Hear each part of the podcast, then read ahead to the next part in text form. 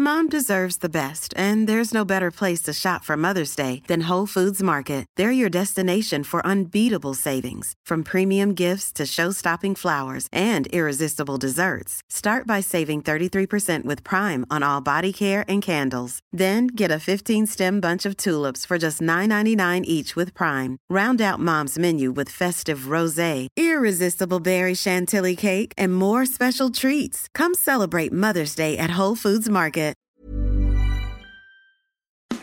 It's that time of the week again. The Rugby League rant, fifth and last. Put on your headgear, chuck in your mouth guard, and get ready for an hour of nothing but NRL talk.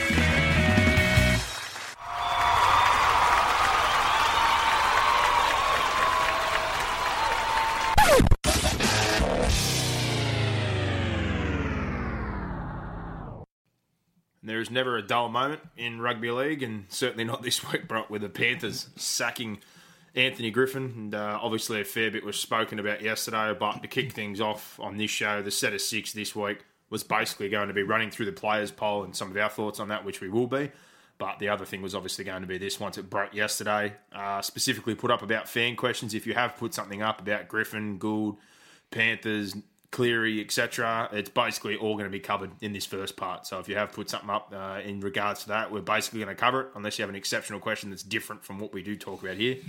It won't be answered to save us a lot of time. But thoughts uh, on the whole situation, and just got to say first of all, we told you so before the season kicked off, and we also banged the drum last year, early doors, and when the hiring happened, that they would regret firing Ivan Cleary. So I'm getting on the front foot straight away on that. That we're right. Yeah, well, we picked it. This is why I left him out of the eight. I expected him to play like this because of this issue, but to whoever's credit, I'm not sure who you can give credit to. I guess everyone can take some credit out at Penrith for the fact that they've been able to get results while this has been bubbling under the surface. Uh, but thoughts, uh, thoughts are the, the timing's very strange. I don't get the timing. Well, I do get the timing, um, and I think we'll know the reason for the timing eventually, but it doesn't make any sense. Um, you know, the Penrith were top of the table after 12 rounds. They beat Dra- the Dragons at home, a game we attended. Uh, they went into Origin. They dipped. They had some injuries. Uh, they've they've won ugly the last two weeks, but of um, I guess of serious concern has been their defence. Their defence has been of massive concern. They've leaked points against uh, two sides who. I think Manly got six wins this year, and five of them against top top eight teams. Manly can attack regardless yeah, what so can says. Canberra, right? But the concern for me is, is how many points they're leaking. You know, and Gould said last night in an interview with Phil Rothfield, which was you know the five minute interview or the phone call or whatever it was, that you know they're playing rubbish at the moment. I think the comment was, or something along those lines. Um, so that's a concern for me. But if you read between the lines as to what's been leaked out, you know, there's been issues about the fact that Anthony Griffin wouldn't delegate to his staff. Then I've heard, well, I know for a fact that Cameron Ciraldo and Peter Wallace have been doing a lot of the on field coaching over the last six to eight weeks. Now, has their performance on field regressed in the last six to eight weeks? I would say yes, it has. So, for me, uh, if I'm Anthony Griffin, I'm sort of looking at going, well, you want me to delegate? I stepped back, I delegated, and our results have been poorer since then for a variety of reasons. And then now I get the punt. So, look, I feel sorry for Anthony Griffin. Look, I, you know, I was at the club uh, for 18 months while he was there. I've obviously left since then, um, and and now coaching at the West Tigers. So the difference between what I saw from Ivan and what I saw from Anthony Griffin, Ivan Cleary, in my eyes, was a far better coach. However, uh, I think Anthony Griffin can felt let down by Phil Gould. He can feel let down by the Panthers. I think he can feel particularly let down by his staff and particularly let down by his players. I think um, it's been really, really ordinary what's been done to, to Griffin in this situation, particularly with how hard that Gus in particular has campaigned that, you know, you're going to stay. We're seeing it out. We're seeing it out. We're seeing it out. He's not getting sacked. He's not going anywhere. And they've re-signed him after last year when they, Re-signed all him the last year. There again. Um, and then the other side of this was the, the most concerning thing for me out of this was the fact that, you know, in that interview, Gus disclosed to Buzz Rothfield that there were not there wasn't much support for him from his staff, if any support from his staff. And from someone who works within um, a lot of team environments, uh, I, I've worked with people, you've worked with people that you don't necessarily agree with how they're doing things, but if you're a cog in a wheel and you're a member of a team, you should you should fight all the way through, and people smarter than you, above you, make those decisions. Um, I think he's been undermined, and you know that the people who have now ascended at Penrith as a result of cutting legs out from underneath people need to be very careful once the crown goes on their head because that behaviour more often than not is reciprocated. Um, so, yeah, I, to me, it's been an embarrassing week for Penrith. Um, I've, I've been, you know, I've been a massive rap on Penrith. I worked there for nine years. I, I love the place. I love a lot of people that work there. I want to see the place do well. I've had an involvement with a lot of players, but this has been embarrassing. Well, from my point of view, I'm a neutral because I don't have any involvement at all, so I can go hammer and tong, and this is nothing from you, but everything I've got out of it from the word go, and it's like I said, everything on here is rugby league opinionated. It's not personal. I said it was wrong when they sacked Ivan Cleary. The whole thing about being tired was bullshit. Um, I think I'm right in my comments the other week, and I'm no fucking rocket scientist, or as you say, I'm not the oracle of rugby league, but I don't think I was wrong in my assessment of saying I think Gus Gould is too smart for his own good. He has the full support of the board. So people are saying on the flip side, why is there no pressure on Gus? But the board obviously backs him. And if talking of figureheads in the game or people with more rugby league knowledge than anybody else out there, it probably between Gus Gould and Wayne Bennett, you couldn't find two bigger figureheads. But in this situation, I think both times his ego has gotten the best of him in the hirings. I think with Ivan Cleary, clashes on players, style, and control, he needed to step away from it. He couldn't do that. That's what ultimately got him removed. Bringing in someone like Griffin, who had already failed at the Broncos, and they were saying, "Oh, I like the way he operated." And when I went into Brisbane, well, it didn't work out up there, and the players didn't have a going assessment, and the references or whatever. Everyone knows that people give bullshit references and say everyone's a good bloke. They already knew, or they should have known their due diligence. So I don't buy that they thought he was the best man for the job, or to take it a step further. Well, then to, Ivan Cleary to jump on that, but Griffin they didn't interview anyone when they appointed Anthony. No, they hired him, but I know, also know from the fact of that they were a bit buddy buddy, and I think he brought him in to be a yes man, which was no, exactly. I agree, and uh, that's why I made happened. that point because that supports what you've just said. And then on the flip side of that, I think then you just criti- hypocritical in your own sense that you wouldn't work with somebody who was for the betterment of your club when you're not the coach. And we've said this a million times: you're either a GM or you're the coach, Gus Gould. I know he's involved with the football department, the salary cap, and all that. And I'm sure he does a great job. But the on-field coaching side of things, you are either the coach or you are the GM. And I think they fucked up royally when they got rid of Ivan Cleary. Mm. But then to bring in somebody of a lesser ability, and that's no knock on him personally, but again, from what you hear, what's coming out the last few days, what happened at Brisbane with a red hot side that a year later made the grand final with only one player change in Anthony Milford. And no offense to Anthony Milford, he's a great player, but he's not the reason they made that grand final. Um, it just seemed egotistical to get rid of somebody that may have had points of difference to bring in someone of lesser ability and then to string it along the whole time like everything was all good and say, oh, our premiership window may be open now or in the next year or two. The window's been open. You fired the wrong coach. You hired someone of less ability, and you've just you know kind of guided it and went smoke and mirrors the whole way. They've to me, um, time has un- been wasted. Full stop. Mm-hmm. Opportunity has been wasted. Full stop. And better results would have been there if they just would have stayed the course with the right man. And then in saying that now that he would go back, I don't know whether he would, but I would have to question all the raps I've given to Cleary from the outside looking in if he was to leave the West Tigers, regardless of his son, regardless of the money, regardless of what offer comes up here after he's touted hashtag on the bus and gone to this club and started making all these moves and doing a really good job at West Tigers if he would bail mm. only, you know, 12, 18 months in. I'd have to compare it to the Ricky Stuart move on bailing out in Parramatta to be honest, because mm. he went there to do a rebuild and mm. he was gone within 12 months. Yeah. If he bailed out now, I'd I can't co- can't question his coaching, but my respect for the move and you know if that was a possibility, I don't know if it is. Uh, I'd have to seriously question that side of things to, to leave a club after signing a three year contract only you know 12, 18 months in. Yeah, two things on that. I think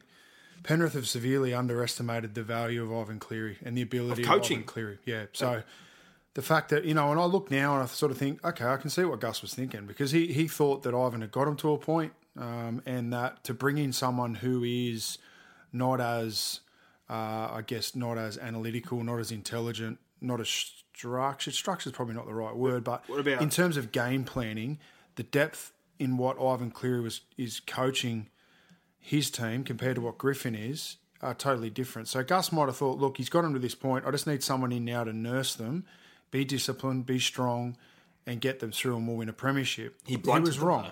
He was wrong. Yeah, no, and, he's not the same wrong, coach, and- Wrong. Okay. The second part of this is, I I think it's it's ridiculous to suggest that Ivan Cleary would go back to Penrith. Firstly, he's made a commitment to the West Tigers. He's doing good work there. I can vouch for that because we're involved in you know the systems and things that are going on there. Um, you know, and it looks uh, the future does look very bright there. Now that the future there, it's not going to be built overnight. The last twelve months, a lot of good's been done. It's going to take at least another two to three years to see the fruits of that at the NRL level. But just think of it on the surface that if someone fired you unexpectedly, unexpectedly just before you were about to bear the fruits of what you worked so hard for, in that he'd laid all that foundation, the team that runs out for Penrith every weekend is Ivan Cleary's team. It is. It's a team that was the seeds for that team were laid by Ivan Cleary in a shithouse time at Penrith, like an unbelievably poor time at Penrith. Why the hell would he go back after being just stabbed in the not stabbed in the back, but just kicked out on his ass, left with no job? Um, you know, his son's there. You know, he moved every, everything over from New Zealand. I think it's insulting to suggest that he would even consider it. I, I've got mail that he is filthy, that his name's been bandied around with the Penrith job. I'd like to hope so, but I still find it disturbing that he this meeting happened two weeks ago, and the Tigers have been informed, and they're on the front foot today, saying, "Well, regardless, we're not letting him go anywhere." And uh, the suggestions from that meeting, obviously, uh, the big sticking point that I would have had: why would he go back? Why Gus is there if he's just going to meddle again? But apparently, the way the board had put it to him, and they're the ones that interviewed him, not Gus Gould, is that if he came back, Gus would step down from the football operation side of things and focus more on club operation, all the bits and pieces he does, and that the rest of that that wasn't in control for him last time would be handed back to him. And obviously, this is a two so a double edged sword because we all know part of the reason why this is they've realised they're fucked up. They've got rid of the wrong coach.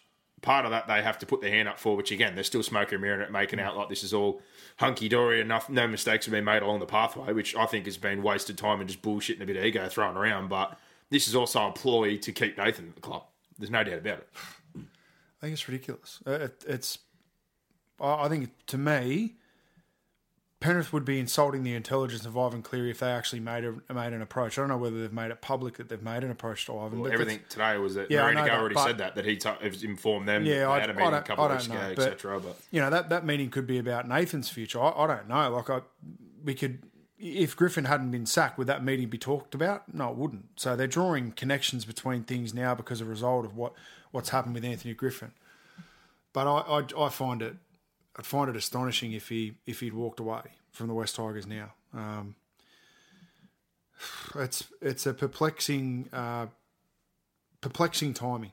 I, you know, and I, Gus wouldn't make a move like this without an ace up his sleeve. So they've got one person in mind apparently, um, and it'll be interesting to see what plays out. But yeah, as you said, um, there's never a dull moment in rugby league, is there? And the pressure, like you alluded to in, in you know your opening, I, I think the pressure's now firmly on Phil Gould. He's fired three coaches. well, he's that's had what- Corey Payne, he's the had- CEO as well. Like they've brought in other people in the Well, he club. punted Matt Elliott. He he didn't punt um, Steve Georgallis because he was a interim coach. Well, the other he thing as well- Ivan, and now he's punted Anthony Griffin. we already knew about the Griffin thing two years he ago. sold. He well, he gave um, And he Trent- sold Brennan. He, gave, he well, he sold Brennan and, And sold Barrett. Barrett. and didn't give them the job. And what people forget about Trent Barrett, and the reason why I believe he won't get a gig ever again at Penrith, is because he's the only coach uh, who's had the under 20s at Penrith or Jersey flag at Penrith since the 80s that hasn't made the eight. They missed the eight. So a lot of people forget that. I will say, for And the in- following season, Penrith won. That was the staff that I was involved with. We went on and won the competition. I will say one thing for Barrett. I think he's developed a lot since he's left. He's obviously you have to. Maybe he has. And I think the situation at Manly this year, he's done a pretty bloody But I mean, job. do you go and do you go and grab a coach who's No, I'm not saying you're and then hire put him. yourself in a situation where two years later you're going to have to fire him as well? I'm not saying you're going to hire him. I'm That'd, that'd end Gus's career there at Penrith. Like if you fire four coaches, eventually the gun's going to be pointed elsewhere. Hmm. Uh, and look, I think he's a he's a he's a outstanding operator. What Phil Gould's done at Penrith has been great. I don't have a knock on what he's built there. Oh. But I think you can make you can make a thousand good decisions and have it all fucked up by one. And the one fuck up has been I- firing Ivan Cleary. I said We've said that the whole way along. two we both weeks have. ago when we brought this up again that everyone keeps saying if we don't win a comp, he's failed us. No, he hasn't. You guys, Penrith was done. We're mm. from there. Penrith was done. They're in debt. Yeah. That not only cleaned up cleaned up the off-field issues and the financial side and the club wings and the money and Yeah. bringing in sponsors, centre of excellence, junior pathway. Everything he has done is like Good. undescribable for what he's done for the club. But the biggest move, and I said the same thing. I think he's too smart for his own good. Mm. He didn't trust Ivan. Brought in someone who was a yes man. That's got. I don't care what anyone says. You can have enough talent, which is why I put them in the eight.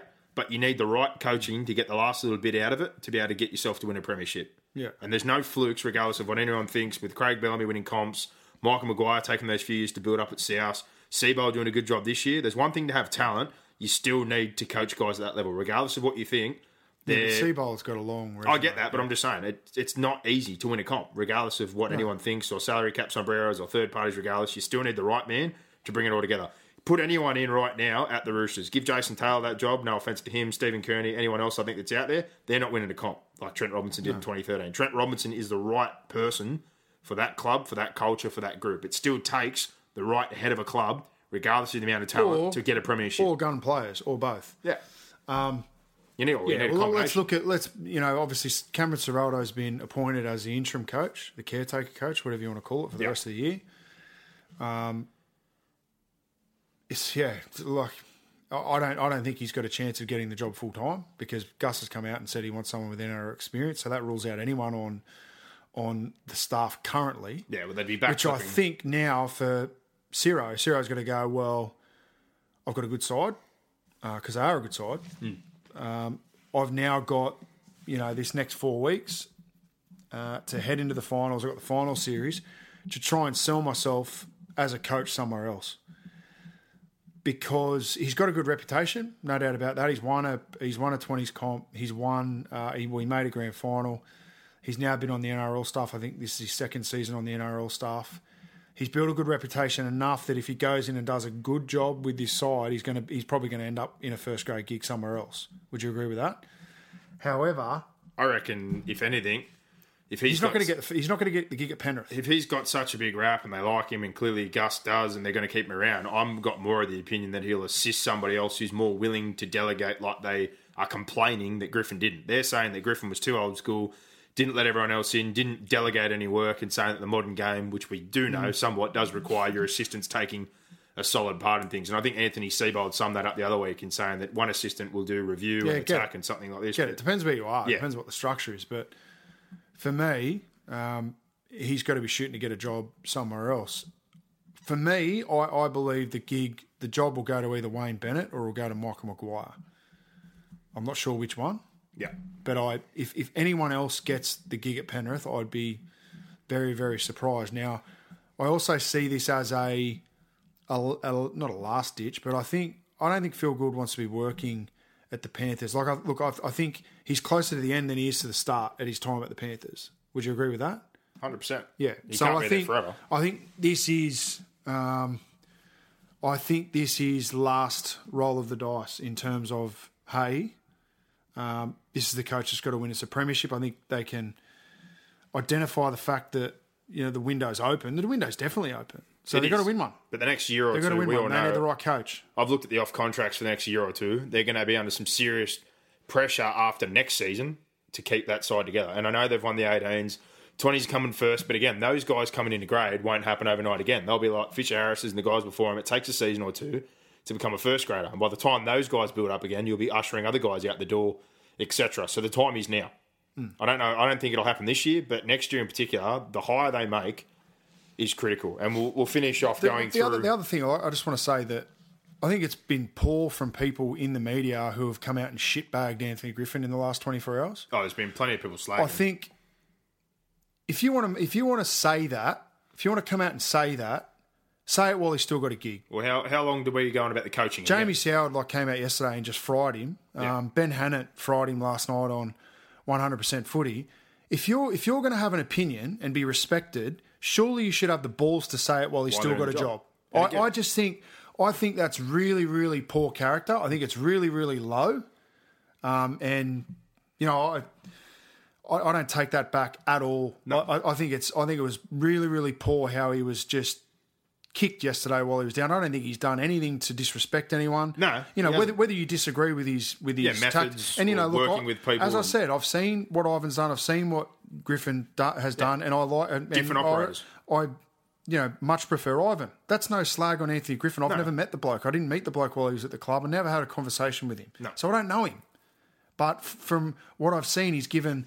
He's never ever kicked anyone else while they're down. So I just think it's really, really poor, um, and it, it just lays back into. You know, it even got me thinking in the last twenty four hours. Like, why would you want to get into coaching? Like, as an aspiring coach, just Yeah. you look at it and you go. You know, there's some good, there's some Snakes good times, but there's just a lot of, there's a lot of bad ladders. times and a lot of people that are out to snipe you. And Yeah. Anthony Griffin, there, he's he's probably been a victim um, of his own, not his own kindness, but I'm happy to say what you said before. It was never ever personal, but I was I hammered the signing. I hammered him the whole way along, as you do. We hammered it the whole time. He blunted the attack. I Yeah. think he's too basic. but we, but we said it from day dot. We've been all over a job. it. Yeah. and it's never been again. Personal. Everything we do is rugby league related. There was enough from Brisbane with the gun twenty side that pushed through everything that was there. The club, best juniors, salary cap, third parties for him to succeed over his time there. He didn't do it. There's no way you bring in somebody like that, and you can't even compare fucking resumes, which annoys me that people go, "Oh, he's qualified. Or Gus's comments last night to me were bullshit. Uh, due diligence and this and that, and his background, we like the way he operated. Ivan had taken the Warriors to a grand final, a team that no one could tame, rebuilt the junior paths. Three out of the last four 20s competitions, put the right people in place with a man like Ackland, John Ackland, who did an outstanding job. Being the, the coach of the NRL side is also nurturing the pathway on the way through. He redid that at Penrith, got knifed, like you said, I think, at the right period where it was ready to rock and roll. Didn't get the chance to see that through. And now he's at that point again with the Tigers where he's starting to turn things around and trying to help build a junior path that's basically non existent right now. It's not ready to rock and roll just yet, but he's done some smart recruitment, as we found from England, New South Wales Cup, and the like, and maybe spent a little bit top heavy. But he's had to get that top heavy in and then make up for it with some smart buys at the bottom, like your Corey Thompsons, your Mahe Fonuas, etc., to balance it for a couple of years while you try and bear some fruit that doesn't currently exist. Um, but I, I can't rule out the fact that he wouldn't go back there, but I'd be really disappointed if he did. That's probably what I'll finish on. But Yeah. the coaching possibilities, I'm not going to spend a lot of time on this because a lot of them, I think, are, people are just drumming it up and eating it up because it is media stuff. But Des Hasler, that's a big no. That's not happening. Anyone that brought up salary, like, I think it's been proven he needs to have a complete rethink of the way he coaches full stop, and he'll never be allowed to handle a salary cap again. Geoff Toovey's definitely a no. no. I don't care what anyone says there. Good on him for the job he did at Manly, but I think it was proved with the players and the whole setup. He wasn't helped at Manly by the board and the split and the battles that were going on, but I don't think he's an NRL level coach. A Holbrook is probably the best rookie coach that's out there, and he's had uh, a good year in St Helens. But said he not, yeah, that's what I'm going to say. They're not going to hire someone like that who's Well, no experience. He's gone. Bennett's a massive chance. Barrett, he's taken out. Dimitri out the Broncos again. Rookie coach gone. Cartwright, there's no way he's No getting the job. So that leaves us with three names and the two main ones because Ivan, I think's probably 70, Ivan 30, is- 80, 20. Ivan is a one and ninety nine. So there you go. But uh, Bennett and Maguire are your two names. For longevity, and I said this in the preseason, if they had this issue, and this is the thing that shits me now, I, I think they've basically fired him now because how would the PR look if he wins the comp or makes a prelim and you sack him? I think this is not only going on about the camp and the culture and the way things are going, I think this is also a bailout point going, hold on a minute, if this guy gets us to a prelim or to the grand final somehow, how do we look sacking this guy? Because we know what's going to happen. It should happen in the off-season. But I stick by my words that they should have fucking pulled the trigger in the preseason. Got in a guy like Michael Maguire who didn't win that comp for a fluke at South. I'm sure he's learnt some of the error of his ways by not making some slight adjustments. Uh, he had a strong record over there. He won a comp for a reason. He's disciplined. He's from the Melbourne system. You want to talk defense? Michael Maguire would bring that, and I'm sure he's looked at attack in his time out and gone, you know what? I In need the to make some changes. In the last twenty years, who's won multiple premierships at a club? Craig Bellamy, Yeah. and Wayne Bennett. Yep, and um, Hasler at Manly. Right, And you wouldn't touch so, him, though. No, that's We- what I'm saying. But what I, what I'm the point I'm trying to make is that it's very very rare that a coach comes in, wins a comp, and then wins another one. Yeah. And from the situation of Bennett, I can see a short term solution if they think Ciraldo is their future, in the sense that he would bridge it for a year or two, have the ability, as we know, man manager with these young guys, which apparently didn't feel the love from Anthony Griffin, which again I think is overused that they don't support the coach, so Play- there's not the, enough. players talk. have let, the players have also got to take They've some responsibility. 100%. It's- That's dog shit. Uh, How much how much pull they have? You know, it should be. Listen, we're we're selecting the coach. We're down there watching. Mm. We know we know who's the coach. Play. yeah. Because what what'll what'll really roll Anthony Griffin up is if they come out this weekend and, and just yeah, just smoke the. Titans. And again, the credit will go to the assistants, and they're doing a great job, and they're ready to rock and roll. But Yeah. you know, They're the, they're the two options for me, and I think you'd probably agree. Michael Maguire for me is Well, the one i'd be after. Long term, he didn't win that comp by mistake, uh, by fluke. He's learnt. He's done an apprenticeship. I'm sure he'd learned that he needs to be a little less stubborn, and he wore out those players a little bit near the end. With the Penrith attack, to be quite honest, you don't need to give a whole lot of coaching. There's na- enough natural ability there with points. Like you're you're the coach more so than me. They don't need a lot of coaching with their attack. No. With that side, offload the football, push your Well, they need in to the be middle. coached to simplify and just play off offload, Play- play, off quick play. How have they won these games coming back by playing football, eyes up football, just creating quick play the balls and rucks off second phase and spreading the. It's natural football. It's not structured. Yeah. Uh, if you want it the short term gap, and they like Ciraldo as much as they keep all praising and saying they do, and Peter Wallace in his short space of time, if they could get Bennett, and I'd find it hard given that I'm not saying Gus has taken shots, but he's been pretty blunt in his assessment or comments about him and the Brisbane situation and being moved on, etc. If you want to bring in somebody to, you know, delegate and do all the things they reckon Griffin didn't do, well, Bennett's the master at that, but he usually brings his own entourage. I know he's not in the situation to probably tell Penrith what he wants at this point in time, uh, but I also see that they could possibly butt heads. But for a gr- group of young guys and to teach a couple of young assistants if they think that Wallace or Ciraldo would be taking that job in a year or two, Wallace has coached for five minutes. yeah, no, Bennett would be that guy. But I, for me, it'd be Michael Maguire. Hmm.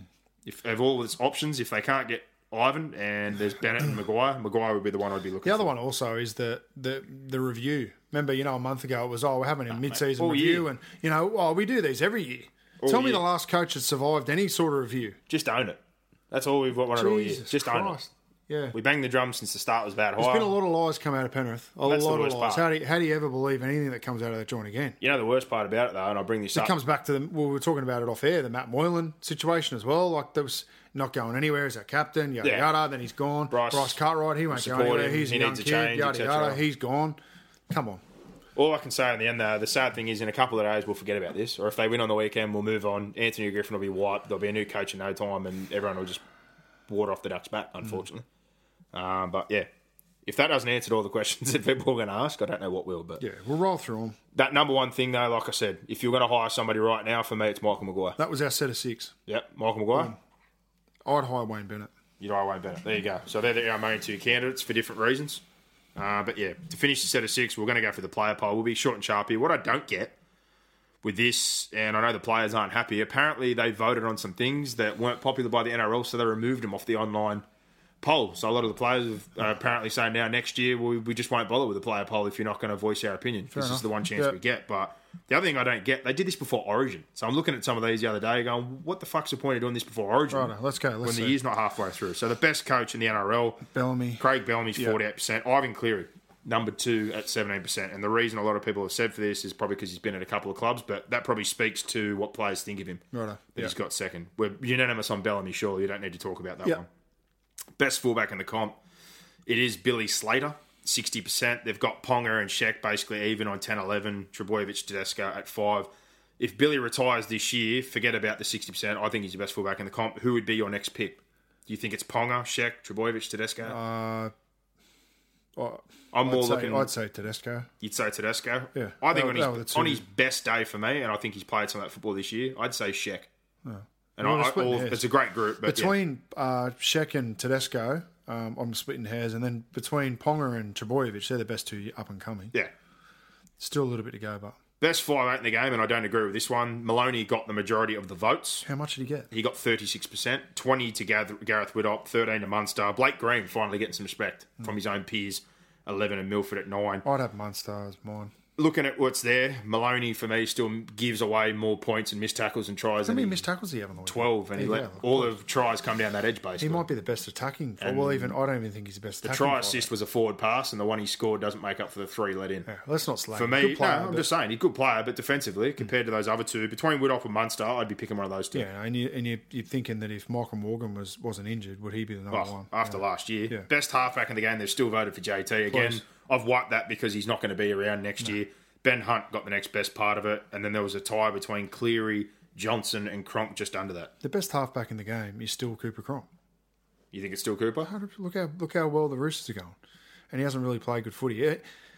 If you're talking like, what are we looking for here? What's the criteria? If you're looking looking at how a player kicks and pushes his side around and talks and organises, Cooper Cronk's the best organiser in the comp by a mile. Well, again, sometimes with the players obviously saying who they think, they tend to favour people. So a lot of I people. think Cooper Cronk's gone from being overrated in my eyes to now being severely underrated at the Roosters. A lot of people are sort of kicking him a little bit. I, I think I, don't, I think he was probably put on a pedestal with um, uh, with with Slater and Smith, and I, don't- I don't think he was quite up to that standard. But I, I definitely think he's an elite player.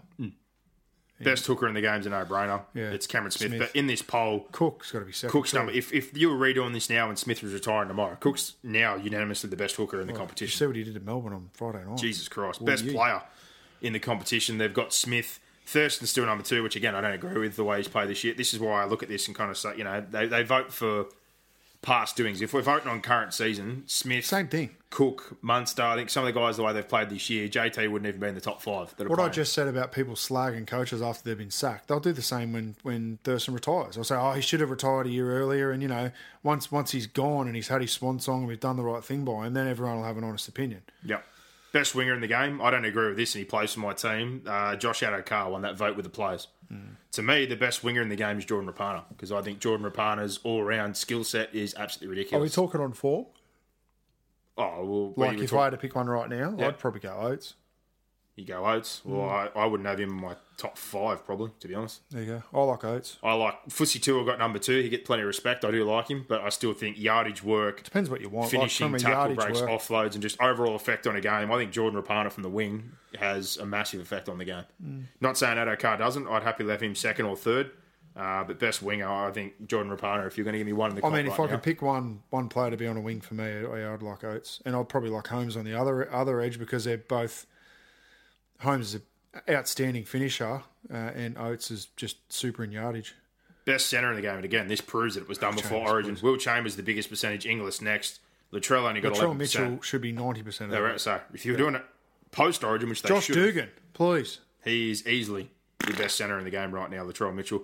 Best middle forward in the game. Everyone voted for Taumalolo. On this not. season, I would say it's Sam. I would say Sam Jake. Trbojevic by a mile. Well, he's got a piece of the vote here. I'd vote for Sam if we we're voting off current form this See, year. I don't think Sam's even hit top form this year. I think he's. I think he's little- been good. I think go. you've just I'm not saying he's bad. Mm. I'm just saying I think he's got more more to go to hit his ceiling. best edge forward according to the players. I agree. I agree with this one. It Yeah. is Frizell. The one that's a bit lower down for me, and again, sound biased or not, Tohu Harris to me is severely underrated. hasn't played a lot. As is Wade Graham when they're on. They've both been injured. But to Gillett to get part of this vote when he's barely played, and I still think he's a real grinder and more of a middle 13 kind of player than he is an edge. He's a grafter. Uh, he's a grafter. Yeah, I think, uh, yeah. So they have the all team and hardest player to tackle.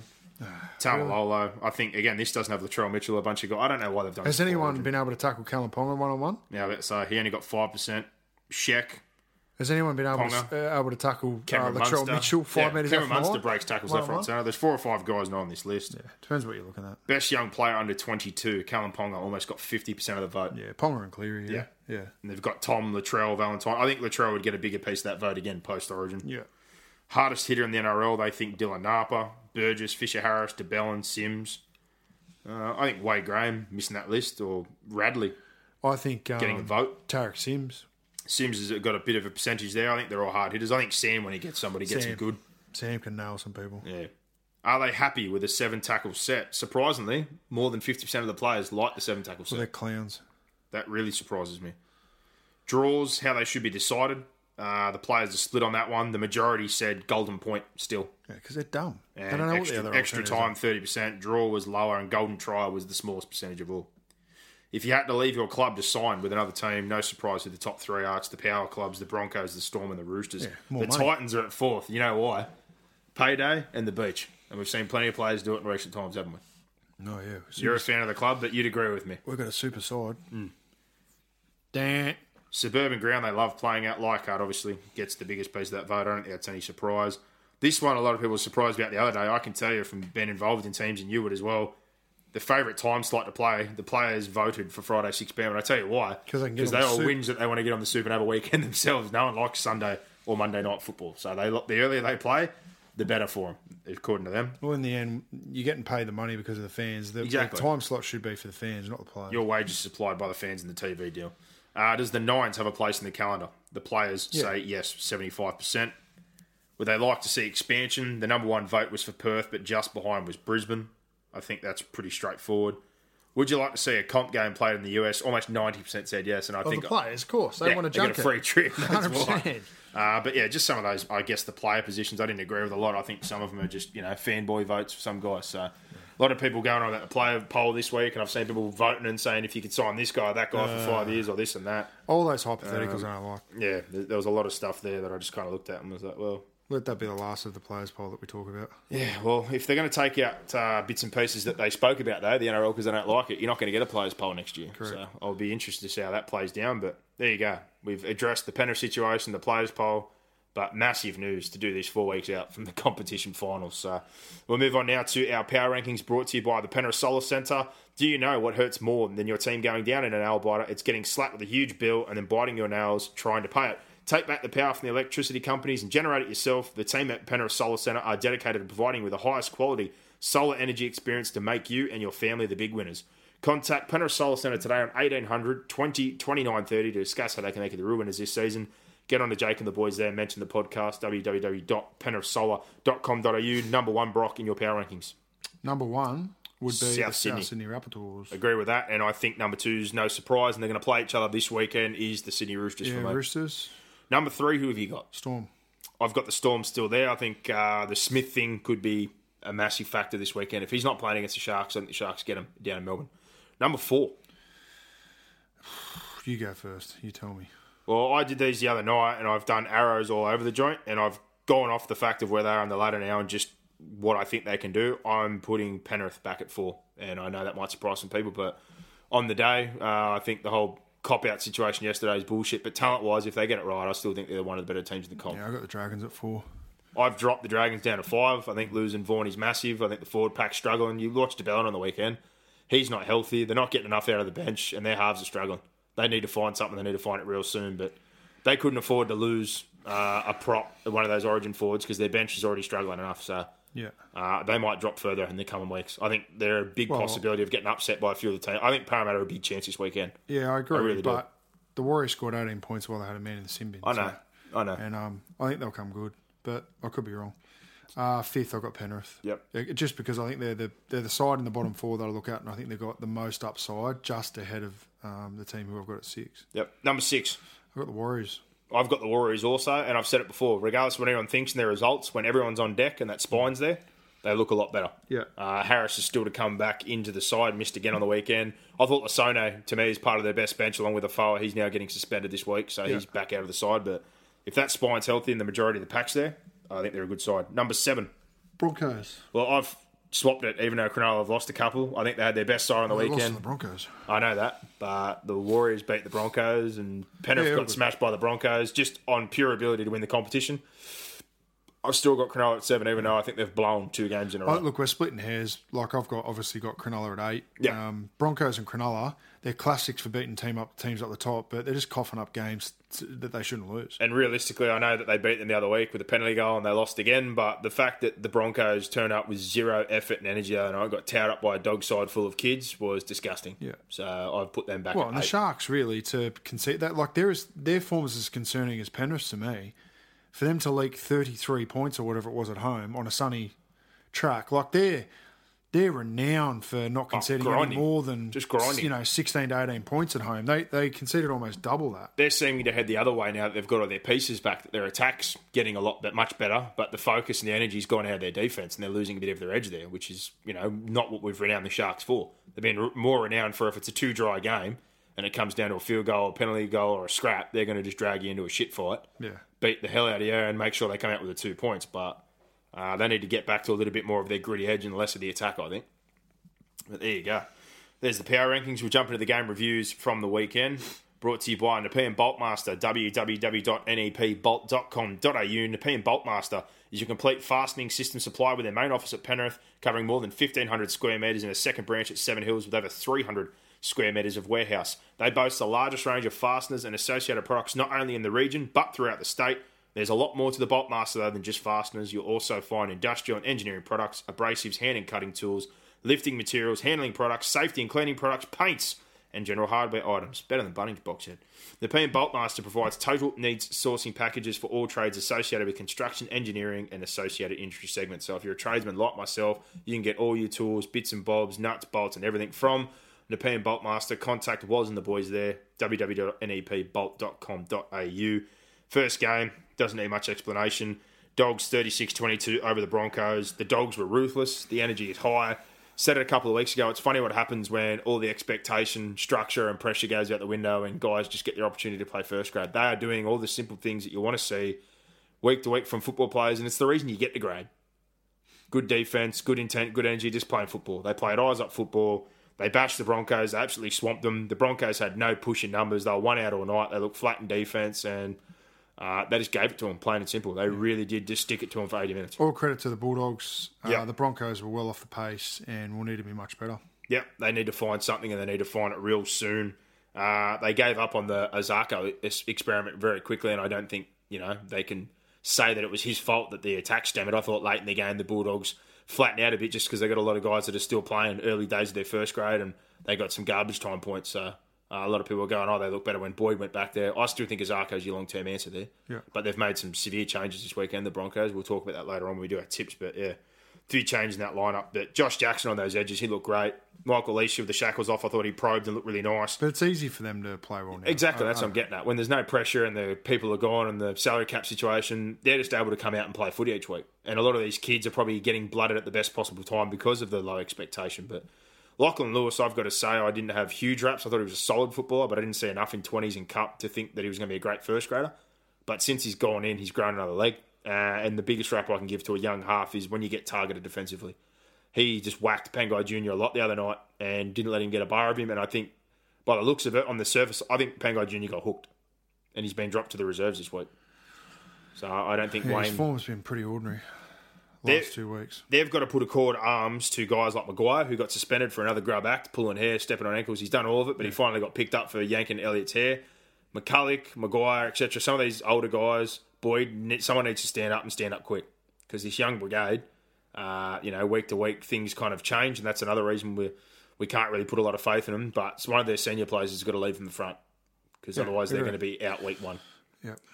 uh, Hopoate, Jackson, Martin, Elliott, etc. There was just a great effort all around by the Bulldogs. Newcastle versus the Tigers, 25 to 16. This one, the Tigers get away with it. Uh, a hard game. It was scrappy, but you know their slim hope of finals football lives on depending on results. It's going to take a lot of results, but. I guess the biggest thing I took out of this is that when Brooks is the focal point of the attack, and I thought he took back control of that the other night, he's an exceptional footballer. He ran well, dictated the pace. He's forced dropouts this year, and just everything about his game. I think he's grown and moving forward for them. I said it last week. I don't know what the situation with Reynolds is. I understood the signing at the time for a culture movement to try and bring a young group together. But moving forward, if they can get Nathan and Ivan's going to be there, I think him and Brooks are a great pairing. I think temperament wise and the personality of the two, and the way that Brooks plays his football, and the way Nathan plays his football, I think that'd be a great combo. I really do. Yeah, look, they, they did enough to win.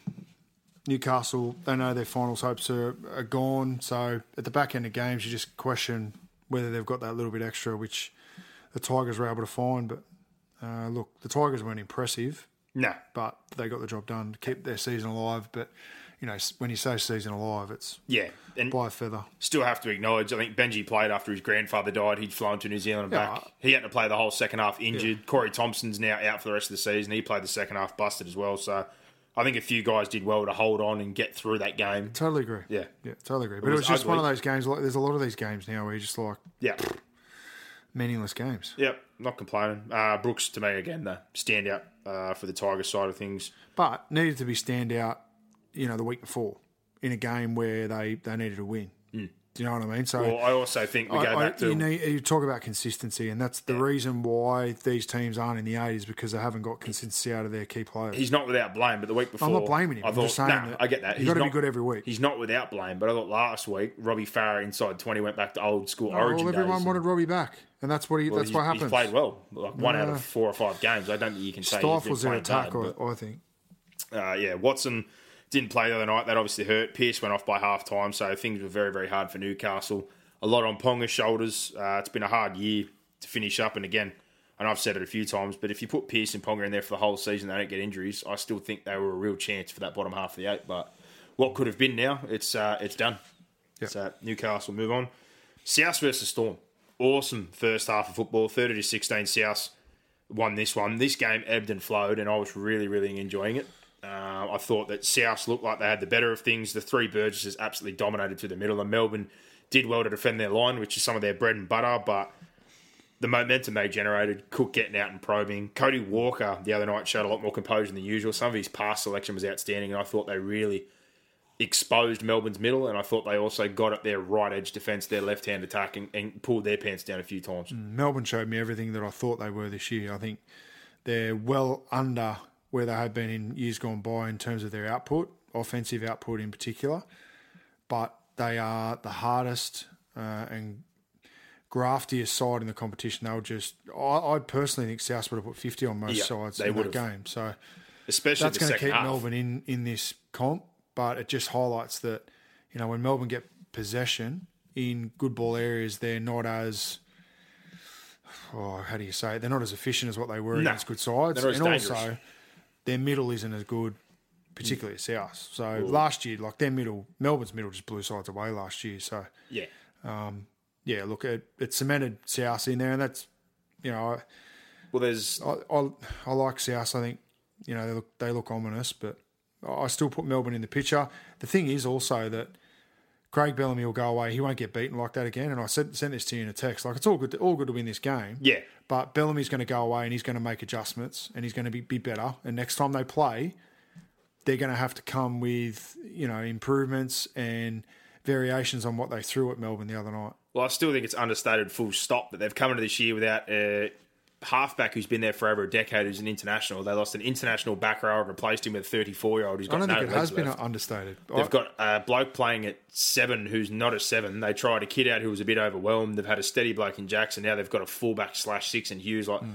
for Melbourne to be top of the comp or thereabouts, given the changes and the Yeah, players I that went agree with out, Craig Bellamy is to me is still the messiah. He's a gun. yeah. But I think the big thing that was highlighted second half, like you said, Well, South were compare relentless. compare um, Melbourne's roster to Penrith's roster, and then you can make a coaching comparison. there you go. Oh, Big time. You know, Give Melbourne oh, there's some of those young forwards and that whole setup to Craig They've been the comp. Dear God. Yeah. Uh, but second half just spoke volumes. No seven. Kick options were poor. They couldn't get out of yardage. Smith got caught with it twice on fifth and last because it's up to him to take a lot of responsibility and they couldn't get out of yardage. yeah, but they also couldn't. just thought their middle forwards were standing in his way, and they weren't pushing through, and because they were just getting bashed. there was just some no, just lazy things, controllable things, and it was un-Melbourne like in some some aspects, but South blew the doors off them. Cook Yep. ran a mark, uh, and you know the, three scoreline. Burgesses, 500 Scoreline probably uh, scoreline probably flattered Melbourne, but Yeah. it's just a credit to their toughness and their ability to just defend. Well, for a hooker to run for 190 metres in a game Hmm. is exceptional. Three Burgeye, 500 plus, and I thought Campbell Graham Campbell Graham was probably defense. man of the match. Edge defense was exceptional. When we talk about inside shoulder, go back and watch that game. The decisions he made the other night, that's inside shoulder defense. He shut Ricky down Stuart, everything. Ricky Stuart should be showing that defence to Canberra. You really should. Dragons Warriors. Uh, This was a rubbish game. just a poor day for the Dragons, and things are going backwards real fast. They lose Vaughan within 10 minutes of the game. They look very flat. The Warriors turned up with a little bit of energy, and then when Dufty got binned later on, they just ran amok they for leaked three tries. Yeah, you know that period of time there. And 18 0 lead is a hard task to come back from. But the second half, they've got no excuses. I thought they had the majority of the football. They had better share. The Warriors did really well to defend their line, and I just kind of look at this side of things, and again, I think Ben Hunt and Gareth Widdop aren't playing as good a football. I think they go way too sideways. You know, they were trying to set up too much again, too much premeditated bullshit, and chances went begging. And New Zealand managed to hold on. And that last hit by Adam Blair uh, to close the game out was absolutely outstanding. But I think it's an opportunity gone begging in a critical blow to their season when they've already struggled, like I've said, with the bench to lose somebody like Vorney who plays, you know, 50, 55 minutes and contributes to that forward pack. And Jack de Belin, that hip injury that he's playing through, he honestly can barely run during games. He literally has to turn around on the spot to get himself back. So uh, they're limping into the back end of the year, and I, I don't know if it's going to get any better. They're, they're looking to me now like a team that could possibly fall into the bottom half of the eight and be gone week one. Yeah, agree. So I, I don't know. And for the Warriors, if Harris comes back, if Lasona comes, if they can just keep the spine together, I'm not saying they can win the comp, but on their day, they are as erratic and up and down as a yo-yo, but they could beat anyone if they really want to. What are, what are they saying about Vorney? I spoke to him, and the it's hard because it's syndesmosis in the ankle. Okay. So basically, it So could, his knee's okay? He, oh, the knee. The doctor said he's the luckiest man in the world because it basically pivoted in the joint, the bone. So it didn't snap because it pivoted, but he's got some bone bruising. I can't believe he doesn't have a broken leg. Well, he was really worried because it was the opposite of the bad one that he broke when he was younger. So he could have had two busted legs. But the, the thing about syndesmosis, and we had a guy at Campbell we played with, Hayden Hodge, who had this. It can be anywhere from two to 12 weeks, depending on severity. But what he's got, the doctor's saying it basically depends on your recovery. He could be gone for the year. Hmm. But on best case scenario, with all the recovery and he's doing extra sessions Could of rehab, before f- uh, finals. he's got the compression machine at home. He said it could be three weeks, absolute, bet that's miracle situation. But at the so moment, finals. it's looking like it may finals. be week one Okay. Um, around then. I, I just I've got a feeling the Dragons aren't done. I you know I've seen the Dragons of the I past and they've they've had that look in their eye like they're done. I I see enough in what the Dragons are doing to think that they're going to be okay. And they've got a lot of Origin class players there. They've got a good halfback, good five eight, good hooker, good fullback, good forward pack. I'm with you, but I There's just enough there. I just think we, we saw enough early in the year to suggest that they can beat the better sides. The, when the weather heats up, um, I just I just think they're going to be there or thereabouts. I think McGregor's, for a lack of a better word, fucked up though. I really do. I think he had chances to rest his players. He played them every single time, and every time they were supposed to be on reduced minutes, or he said, "I've prepared for this." He didn't. He went into the Bulldogs Are game they, they're fourth at the moment. fifth, I think. Fourth, I I think, think. just. Well, on for and against, but again, the only thing helping him is they've got a cushier draw. But what I'm in. saying is, but it's yeah, not they've got cushy because the Dogs and these guys have beaten teams. Mm. Parramatta But, doesn't the spoon. So, realistically, come on, like you you got to beat those teams. I know that, but you, um, I'm looking at it from this I. I look at them and go, they they should be top four. If they're not top four, five guys in Origin, right? Vaughan's now out. Tariq Sims less effect, yes. Frizell's missed games because he's got a hamstring. He's getting needled up. He's got all sorts of problems. de Belin's absolutely busted. And he had three chances to rest. And when you build that lead, you look at teams like Melbourne and these guys, they've showed you the blueprint. When you win early games, that gives you room to rest. You'd rather cop a loss here or there to make sure those guys are good. Every one of those games, he put them into deficit. The Bulldogs game was going to play reduced minutes. They looked like they were going to lose it. He played Varney, Sims, Frizzell, all extra minutes. He went into the Para game, rested Brazil, put all the other guys out there. Same deal again, was going to rest those guys. They were down. They come back. They won that game. But again, they've had to reach deep into the kit bag to win that. And then the Tigers game, I tipped the Tigers hands down, thinking they were going to win that anyway. Still got a good record, still sitting on top of the table. Another chance to rest. He dug in, tried to get that win, and he's lost. I think three But times. in the past. I'm just looking at what I'm know. seeing right now. I think they've got enough there to challenge in the finals. That's all I'm saying. yeah, I think I Let's think go. he's made Let's a move mistake. on. I really do. taking too long. Yeah, I hate reviews. I know you hate reviews, but we have to do them. So, uh, Warriors, Shaq, Marmolo, Jazz Tevaga was exceptional off the bench. Eels, Titans, 28-12. I think it's a poor sign. It's a fucking horrendous game. It's it a- was it was a dog shit game. Tim Mannah scored first try. I was say it's a poor sign when you can Oh, see fuck. a Tim Mannah try five minutes in, but it didn't get any better. By the end of the first half, it was twenty-two to eight. Second half, there was plenty of chances. They got held up four or five times over the line. well, they had a Um, man in the bin. The Titans should have scored. The Titans should have won that game. But I they're can't- rubbish. I can't read the Titans. They threw the ball over the sideline on on play one when, can't, after they someone had been sin bin. Like how anyone is protecting what Garth Brennan's doing up there is beyond me. I can't figure them out. I really can't. You know, Gu- I think Gus came out last week and said the Titans are morals to win that game. I- I've seen nothing this year that suggested that the Titans are morals in any game. I've seen a lot of good stuff from them, but I've seen some just abhorrently bad stuff from them as well. Mm. Parramatta have been okay, you know, they but who are they beating? They, you know, they should have beaten South and flopped that game, and Yeah. they bashed up on the Titans, who, They beat the to be fair, rubbish. They beat the Cowboys. They beat the Yeah. Dogs when the Dogs were struggling. Yeah, so okay, got all wins at the bottom end of things. But yeah. I just look at this one and I'm, uh, I'm, I'm, I'm blown away about I'd love Corey Norman to come to the Titans. their attitude. Sign him up. Their attitude and I don't know what goes on with that group. I really don't know. And Ash Taylor was oh, non-existent. fucking horrendous. I've said it before. AJ Brimson. People need to get on board with that because I tell you Oh, what, it's, it's obvious, but it's- the, the more alarming is that you're paying this bloke. What I don't think Oh, we're paying him a million. million. I think you're Well, paying him nine hundred this right year, and it's going up. So they're going to be paying him a million, I think- and he looks like he's a fucking reserve grader. I think the most alarming thing is the best player to me was Michael Gordon, who's 34, Well, 35 that- years old. That's why I like that signing because it, I've got it, no it shows it shows those players who like Ash Taylor who thinks he's an Origin player that you're not. No. and and surely having Michael Gordon there is demonstrating in some aspect that the work ethic and the diligence and the attention to detail in how to be a consistent first grader, but it just doesn't seem to be rubbing off on a lot of them. But that's what I thought last year. They made the mistake with the Haynes situation culture. They gave, Oh, and they come out and say their defence is getting better. Yeah. Did you Ah. did you see the Tim Mannah try? yeah, definitely not. Like, I don't know. let's move on because I'm going to fucking fire up. Arrow, Gordon, and uh, again, the ever reliable Don. Out of all the players in, in that side, I must say, most weeks he's, he's like, pretty good a as well. guy And who just plays above he's a his part ability. footballer who's in grade, Yeah. and he's just he slugs it every week. And he's a winger. And I don't like talking about wingers because to me he's not the prototypical one even now with yardage game. But, But he plays above his he's one of ability your better every players week, every yeah. week. Yeah. Uh, for the Parramatta side, Nathan Brown's found some form coming back into this year. Jarryd Hayne again continues to kind of push for that new contract, but it's no surprise. I think he times things pretty well, unfortunately. Uh, Gutherson, Peni Terepo, etc. But if they're looking to let one of those halves go, if it's going to be Corey Norman, uh, I don't know if a club can get the best out of him. But if I'm Canberra or, like you said, you're mob the Titans, I don't know if, if the Gold Coast is the best place for him to go or not. Um, Parramatta will give you Ash Taylor. You will take Corey Norman. you'd be very interested, wouldn't you? Please, God. Roosters Cowboys, 26 to 20. Uh, I think what I took out of this game is that the Roosters played a team that only made one error the whole game and still somehow found a way to hang on. I thought things were a little bit rough around the edges with Keary missing, but they did enough to get the job done. And the Cowboys, I think it just summed up their season. I think all the effort uh, and intent was there again, but they just couldn't get the job done. Jonathan Thurston, first half, uh, him, Cooper, etc. They, they didn't have a great first half. I don't like the tactic of taking penalty goals at every opportunity this year. I think that's very, very negative and probably speaks to their attitude or how they're going. Um, but second half, never say die. Him and Taumalolo were exceptional, trying to lead them to that victory. But the Roosters That was the best on. they've played for a 20 minute period, I think, all year. And again, to go 35 from 36, 97% completions and lose, like you couldn't do any more to win. So I look at the Roosters from that fact and go, you still won that game.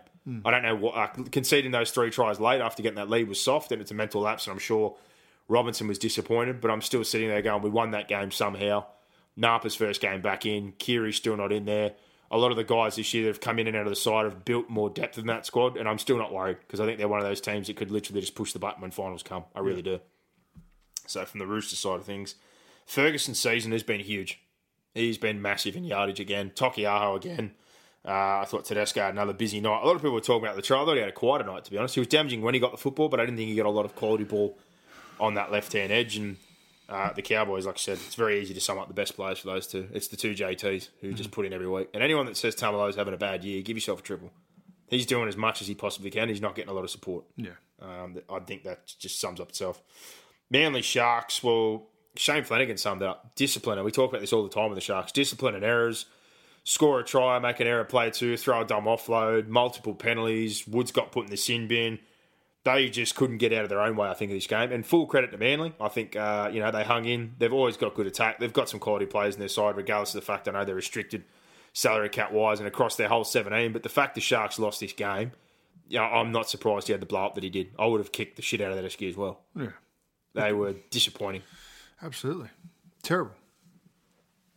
That's it. That's all I've got to say. Ordinary, well, ordinary, ordinary.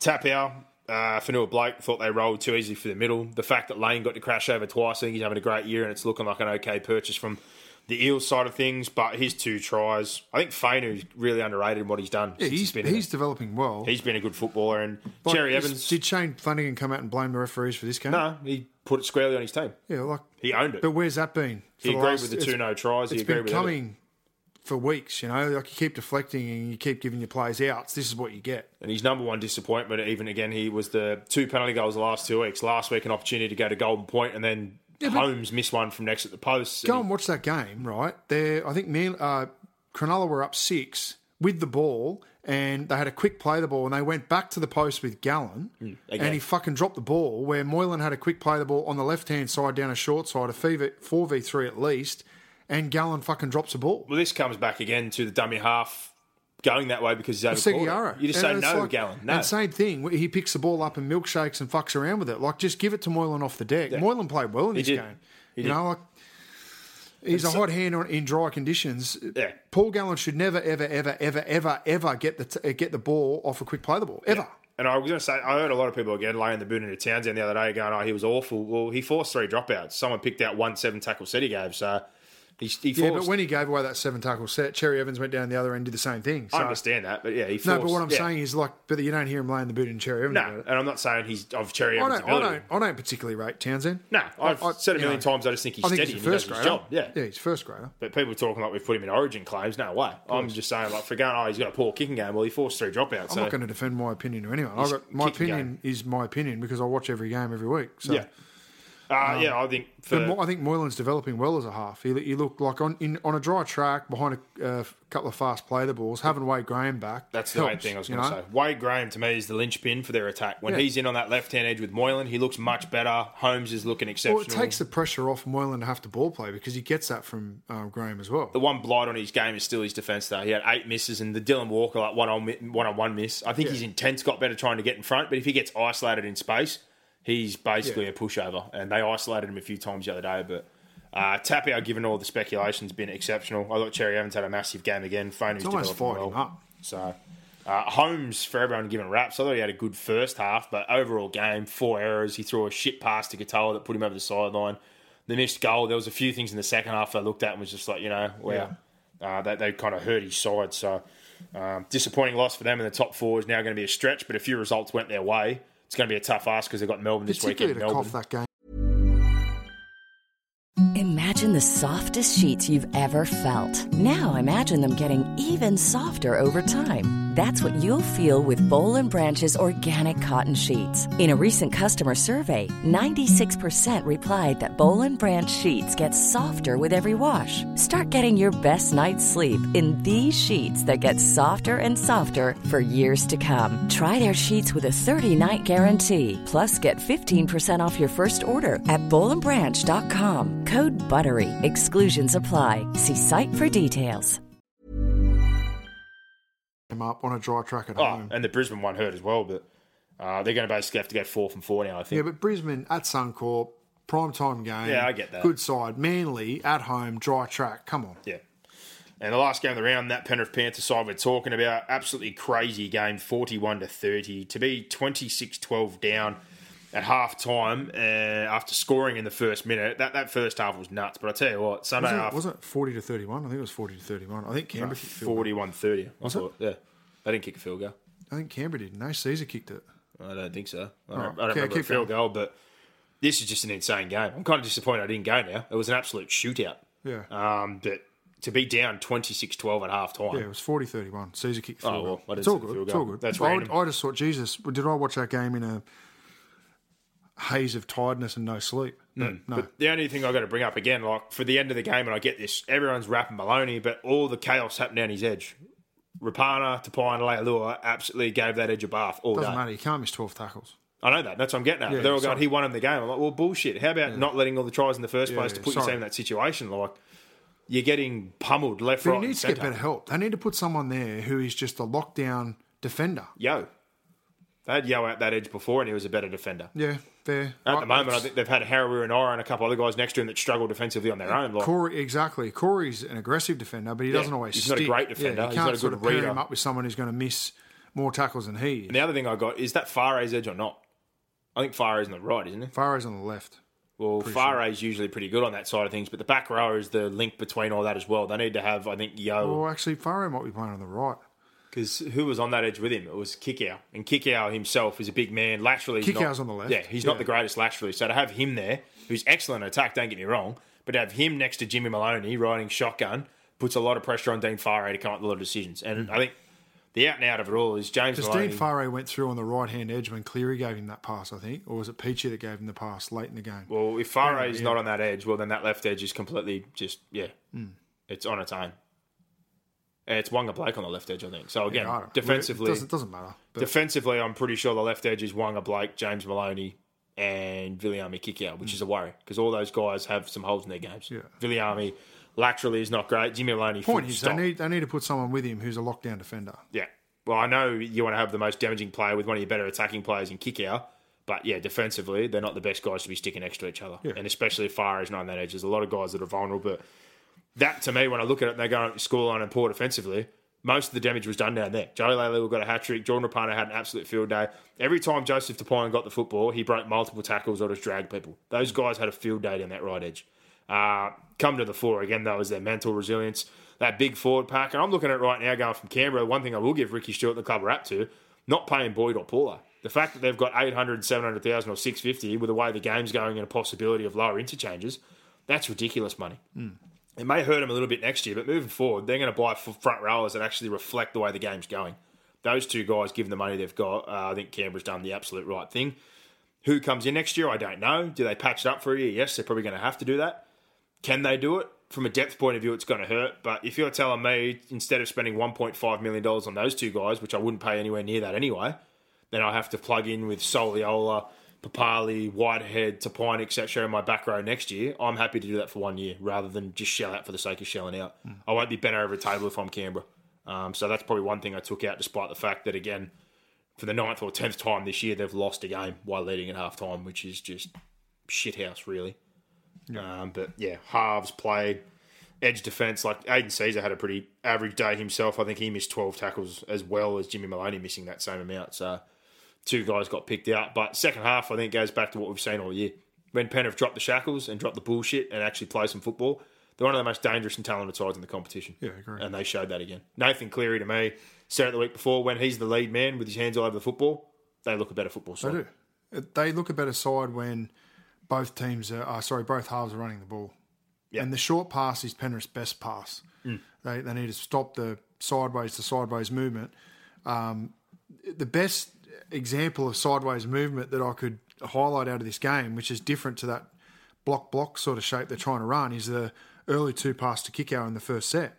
He just went pass, pass straight through. Just get early ball to your centres and, and your back rows. It doesn't need to be with any real structure. As long as it's off a quick play the ball. I think Penrith's whole game just needs to be on the back of quick play the balls, get their halves over the advantage line, playing nice and straight with numbers around them, and good things are going to happen.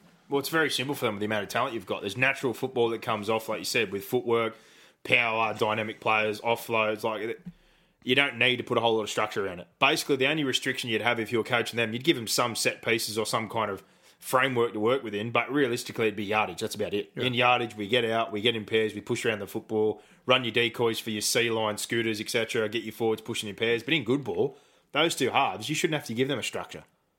Play football. That's my point. Pick somebody out. Find somebody in video every single week. Get Kikau, bang one in, get a quick play ball off the back of it, and just go again. Katoa does enough out of dummy half. Like they're deadly all over the field. I don't mind Tyrone Peachey at fullback to be honest. I know he dropped that bomb, but he has to be on the field. He has to be. Yeah. He can't be on the bench. Um, if they're not going to play him in the centres right now, which I don't blame him for who they've got, uh, I've got absolutely no problem with him playing at one with the way the situation's working out. And if Dylan's hamstring's not 100%, he also doesn't have a pass like Peachey does. Peachey's last pass, that cutout ball, was an absolute cracker on the weekend, but. Mm Maloney's pass was forward, wasn't it?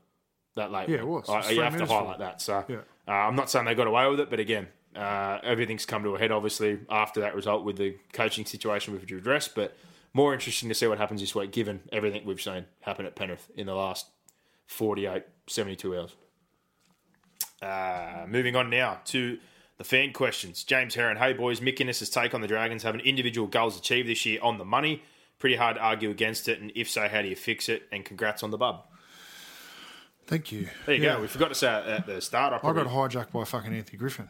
I'll probably say this right now to everybody out there. Uh, I obviously mentioned it last week about the baby and lots of well wishes. So on behalf of Brock, he'll probably say it himself as well. Just uh, thank you for all your kind words and support and love. Yeah, good times. There's been a lot of love. Um, hard not to. She's uh, she's still in special care, so she's been in there. It's been a week now. Well, just under a week since my uh, my wife gave birth to our daughter, but um, yeah, she's in special care. She had a few little things going on, but nothing nothing major. She struggled to breathe a little bit when she came out, um, but that was normal and had a little bit of jaundice and struggling to take her feeds and stuff. But she was a little bit early, but she's in good health. Um, she's happy. Mum's my wife's good, so can't complain. I've been sleeping on a fold-out bed at the hospital for the last seven nights. Oh, good so times. that's been a bit rough, and it does get a little bit cuckooey when you're locked up in a hospital, and more so for my wife. I've been back at work since Monday, but um, yeah, it's there's been a lot of um, nice things written and and whatever, and uh, yeah, appreciate everyone that's sent through some love. I know it doesn't take a lot to send a message through, but it does mean a lot. I know my wife's been looking at a lot of them as well, so um, she probably didn't realise how. Uh, you know how many people we have out there that are good, genuine people who listen to the show. So, mm. thanks for um, thanks for all your well wishes. And uh, I think there were a few people saying when's she going to be on the show. She'll have to grow up a little bit, but mm. she'll make more sense than us two gibbers. I guarantee that. I'm so. sure you hear some crying over a game companion or something in the coming weeks. Maybe when we get an opportunity. But maybe, but um, yeah, all, all's good. And thank thanks very much for the message, and thanks for you, Louis, what you said last week. My wife listened to that as well, and we're a tight family, and um, we all get along and it's a big thing. It's the first um, your your first uh, experience being an uncle, my first experience being a dad. So it's been a little bit different, but it's exciting. And um, Yeah. I'm all find it weird that you're a dad now. I kind of did that last week. I didn't say Yeah. that when I was looking at you in the hospital and you had the baby looking at dad, and I'm looking at dad and I'm looking at you. I'm like, I feel the odd man out of the weird one now. We are old. I like to pretend I'm not old. I'm old. anymore, but I'm old. I've got four years on now. You, you'll you'll age in 4 I'm already feeling time. old. But You're now that old. you've had a baby and you're a dad, You're now, now Once you get to thirty, then you go shit. Where am oh, I at in life? I've got about 18 months. So yeah, you're good. Yeah. Well, back to what James said about the individual goals of some of those Dragon players. I don't know about that so much. Like individual efforts, like getting an Origin, like some of those players do, is a big thing. But at the end of the day, everyone's goal is to win a premiership. And I think I go back to what I said before.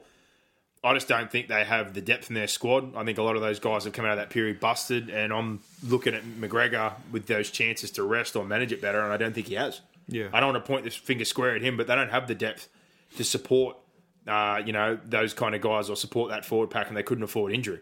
And their one to thirteen is great, but I think he's pushed them too far during that period. It's now cost them one player. That tackle was a freak tackle, mind you, but Frizell's busted, uh, de Belin's busted. I think he just managed the Covered period covered poorly. in the review. So, Yeah. NRL fantasy expert, battle the spoon. Who gets it? Well, it won't be Manly. I cashed out my um, bet on them to win the spoon at I think it was thirty five to one. I had hundred bucks on it. Cowboys Um, Eels are still even, aren't they? I cashed out, but at eight bucks, I got eight hundred out Oh, of that it's bet. better than nothing. That's good So yeah, eight to one they gave me. I was happy with that. I, I took that, but yeah, I've cashed out. So if Manly get the spoon, I'll be filthy because I've I would have walked away from two and a half grand basically. But I don't, I don't know. I, I thought Bulldogs were a lock.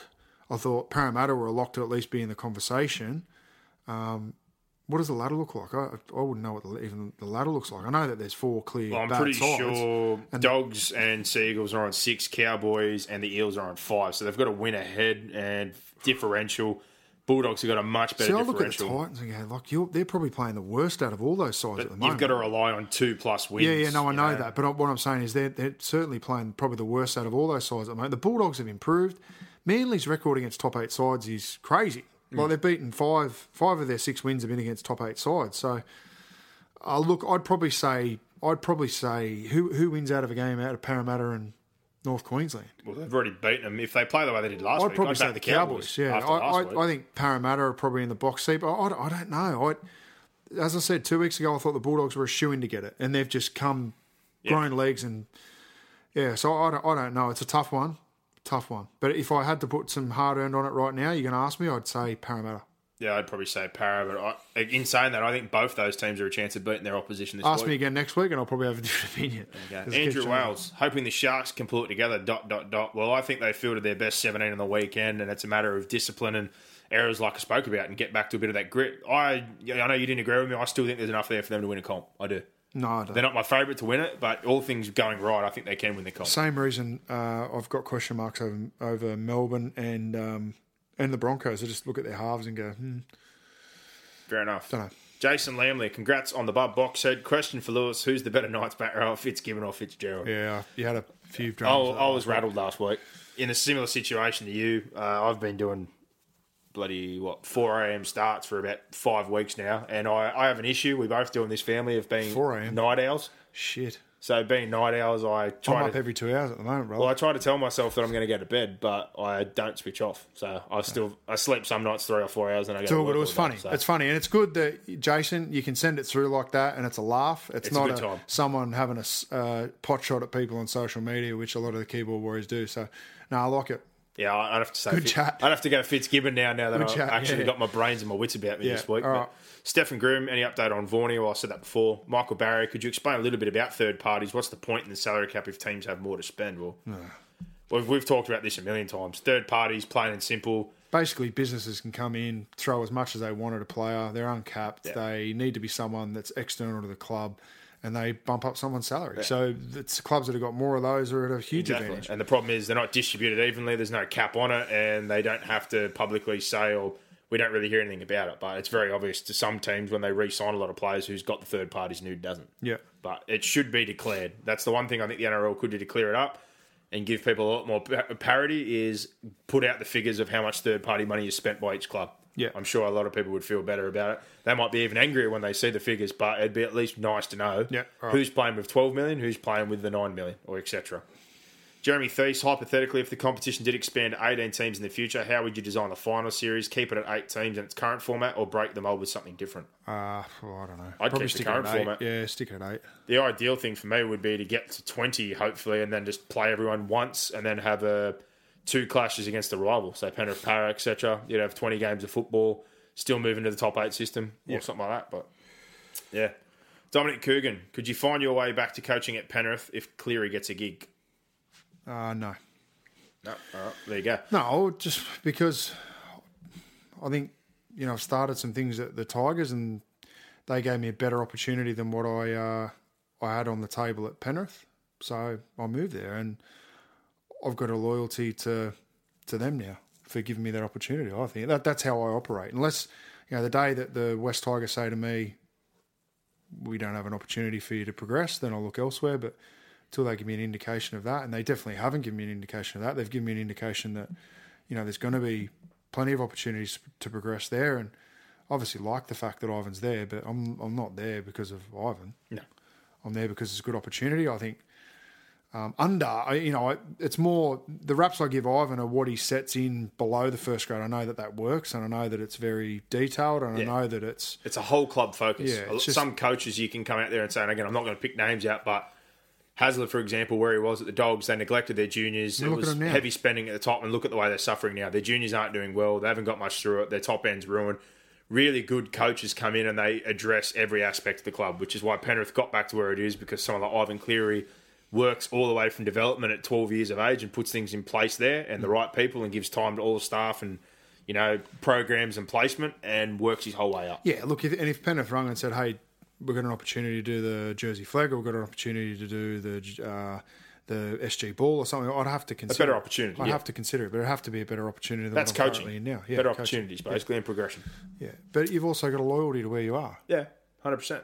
Unless, like I said, if they're basically saying there's no progression or someone's in front of you and there's not going to be a But pathway, I'd go to them and have a conversation. you conversation. have a conversation You know, I- respectfully. And a you month address ago, that. a month ago, I walked into um, Cubs training, and you know, a member at West Tigers pulled me aside and said, "Mate, are you going to the Bulldogs? You're going to coach at the Bulldogs?" That's the first I've heard of it. Yeah. So you know, these things you get linked. You know, if you know someone at another club, you, you're always linked, and that's sort of what's happening now with Ivan.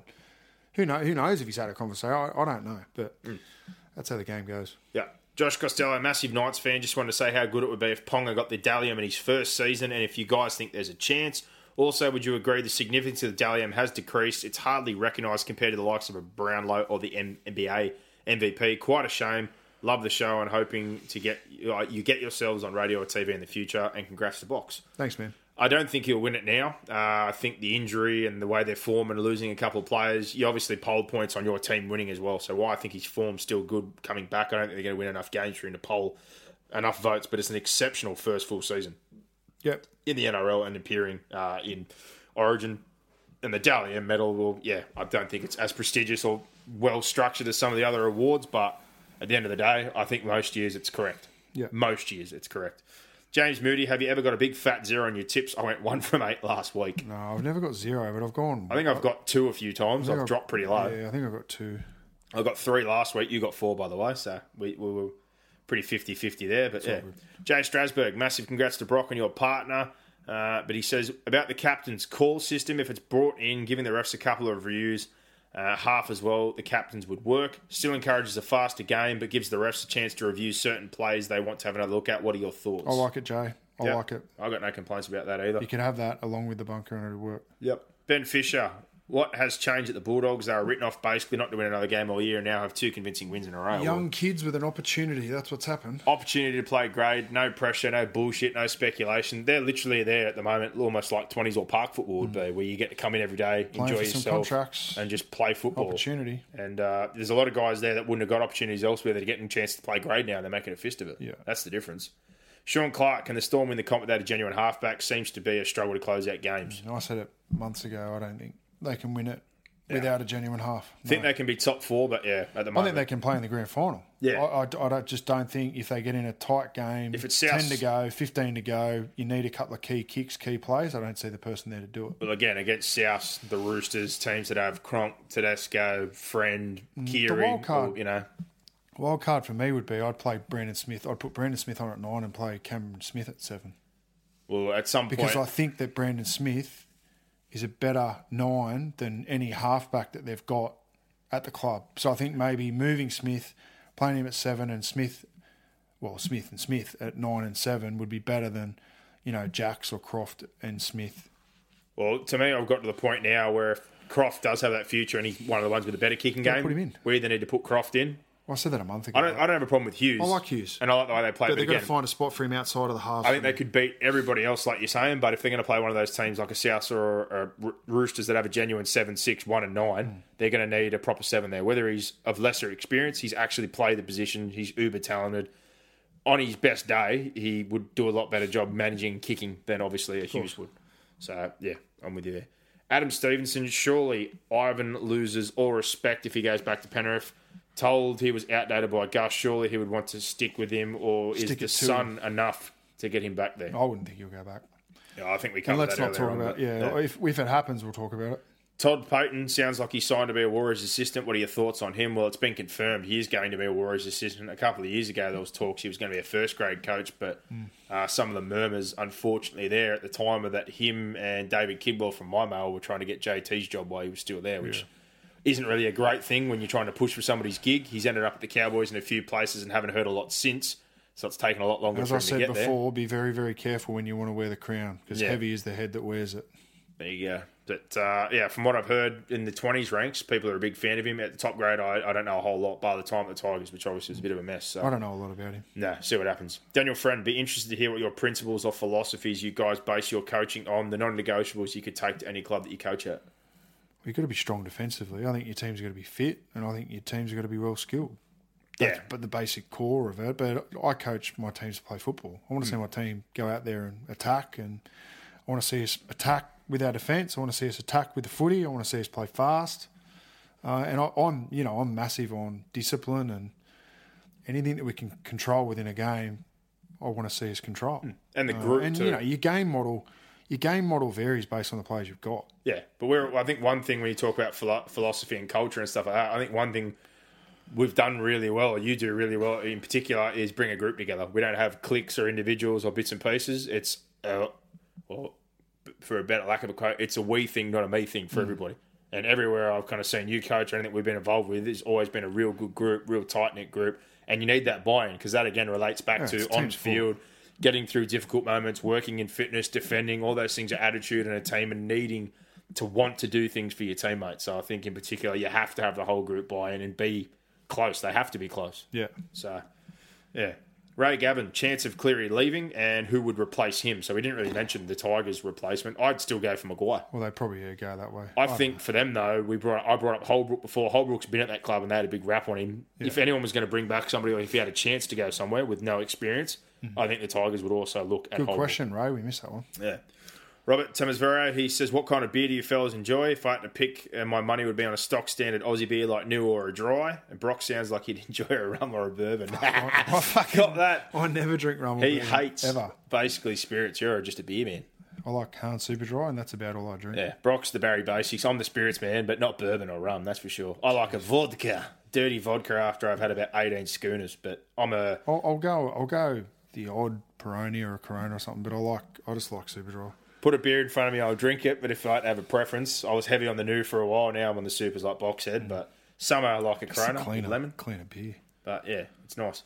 Matty Tomlinson, how did Frizell escape any scrutiny for his raised forearm on Lasona? let's Yet Lasona gets charged. Matty. Yeah, exactly. You can charge them all or charge none of oh, them. Oh, That's again. ridiculous. Consistency, try and figure that one out in all areas of the game. Pat Crosby, super impressed with Kalyn Ponga and Latrell Mitchell this year. Could you just imagine if they're on the same team, which one would you rather have in your team? So I don't either. You just take either. How are you going to split This hairs? is the one that someone had the other day. They had up the post of five year contract for one of these guys. Like, well, they're not even playing the same position. How about any of them? Just give me one of them. But they're not playing the same position now, though, so you can't compare him. Like they're saying Latrell's a fullback. He's not a fullback. If you're going to play a fullback, I'd be picking Ponga because he's got better all round skill set. If you're going to buy a outside back right now, there's none better than Latrell Mitchell. Someone was talking about open market the other day, and you'd only get half a million. Bullshit. If Will Chambers got 600 on the open market as a centre, get 750 at Latrell at 20, 21 would be getting 700 minimum, Hmm. absolute minimum. But uh, yeah, not the same position. But if I had to have one, I'd probably take Ponga because he's a fullback. yeah. Michael Cooper, Madge to the Tigers. Well, yeah, that's a possibility, no doubt about it. Daniel Ayelu says, Do you think Paris should go after a premium hooker on big dollar like Luke or a mid tier type like Lichaa or Segeyaro? Think the position will be more important next year to help the middle with Paulo and edges with Lane, who is looking like a young gun. I'd go after Luke. Luke would be my candidate as well, and I think again, money wise on the top end. But I think the big thing there is not to go any more than two years, and I wouldn't go crazy. Yeah. Uh, when you talk about hooker money, premium hooker, like if Damien Cook went on the market tomorrow, I reckon Damien Cook is going to get around eight hundred thousand. If I was going to have a guess, Yeah. he's older, but he hasn't got a lot of kilometres in his legs. He's twenty seven, but that exceptional speed. His pass selection is one thing that I've underrated massively this year, and he must have worked on that. But on the market now, if you're the best or about to be the Australian hooker, I think Cook is going to be eight hundred thousand plus. Oh yeah. Isaac Luke, though, what would you pay for Isaac Luke at his age right now? Given he's had a couple of injuries and we've seen that he kind of didn't do much the first few years there, you wouldn't want to give him a long term deal because you know about that motivation. Mm. But what would you be willing to pay if you were para for On Luke? the cap, probably six hundred. I was about to say six would be my absolute maximum. I'd, I think I'd, for hope, age and I'd hope that I'd have a nice third party for two fifty or something like that. So you so try and get him- maybe four on the cap. Give him eight fifty. No, I'd give him eight Oh, you go for more than yeah. that, right. I'd, I'd give him six on the cap. I wouldn't offer more than six at his age and the injury history and, try and- form line. Try and get him a nice uh, third party deal, I think the Warriors are or even five and five and two fifty on top of it, give, to bump him up to seven the. Warriors are restricted right now cap wise, but I think they've looked at him and said, "We made you our again, how do- how do- marquee how signing do- for four years, and look how we got rewarded. We got one good year this year, and he still missed a couple of games. So I wouldn't be going too crazy, but I definitely prefer him over Segeyaro or Alicia, that's for sure. Gavin Black, how does the Moylan saga from last year now look after Hook got sacked? Silly, looks poor. Well, from all different directions, you know. Just from what was coming out. And he didn't want to play for Griffin. Griffin wasn't a big fan of him after you know what happened. Gus didn't want to let him go. There was conversations that he wouldn't play for Griffin, etc. Like it's it's all just a mess, really. that's a So- but it's in the past now. He's moved on, learning in his new role. Jay Smith, congrats on the new addition to the family and early predictions for McGregor. Khabib. I reckon Khabib will Khabib. crush him because he'll just put him on the floor and beat the absolute piss out of him. To be honest, McGregor, I think, needs a kill before then. I think he needs a fight before it. I just think if that was a fight, he'd need to get him on the feet, and if he doesn't get him early, the long game, Khabib would murder him on the floor. Khabib's last fight wasn't overly impressive, was it? Yeah, but he, he kind of can't go to the ground. And even against Nate Diaz, as soon as he went to the ground, he tapped. Khabib's a different beast. He'd just wear him down, grind him into the floor. Yeah, he wouldn't be getting off the deck. tend to agree with you. Chris Cohen, this to me, and this talking about the Ivan Cleary possibility of talking to Penrith and that move there, is as destabilising as, as destabilising as having the Woods, Tedesco, and Moses shit fight last year. All needs to be cleared up ASAP. As a Tigers fan, I want Ivan to stay. Well, that's easy. But Ivan- silence slowly paints a picture for me. Yeah, well, Ivan needs to come out and say, I'm not going. He needs to say something, doesn't he? Yeah. Uh, the Buckster, Gus Gould, has he lost the plot? Hires Cleary is part of a five year plan to rebuild the Panthers. Sacks Cleary, hires Griffin, re signs Griffin, sacks Griffin, and now wants to rehire Cleary. Can't help but feel that Gus needs to go too. Too many inconsistencies in his decisions. Well, the, again, the clear cock up was sacking Cleary in the first place. Yeah. Joey, hey lads, is it time the Dragons had the same interstitial fort- uh, intestinal fortitude as Phil Gould and part ways with Paul McGregor? It's very obvious that he has gotten the club to a specific point and he doesn't have the skills to go to that next level. Kind regards, a frustrated fan. That's probably a fair point. Um, but who's going to come in? I still sit there and say that Maguire didn't win that comp by mistake. If I'm going to hire somebody with that group, I'd like Maguire. Uh, I don't think he's the same kind of person as far as the way I've heard some of the players speak about the way McGregor is with the group. He's within Could- the could, group, um, well respected. Could Bennett go back to the Dragons?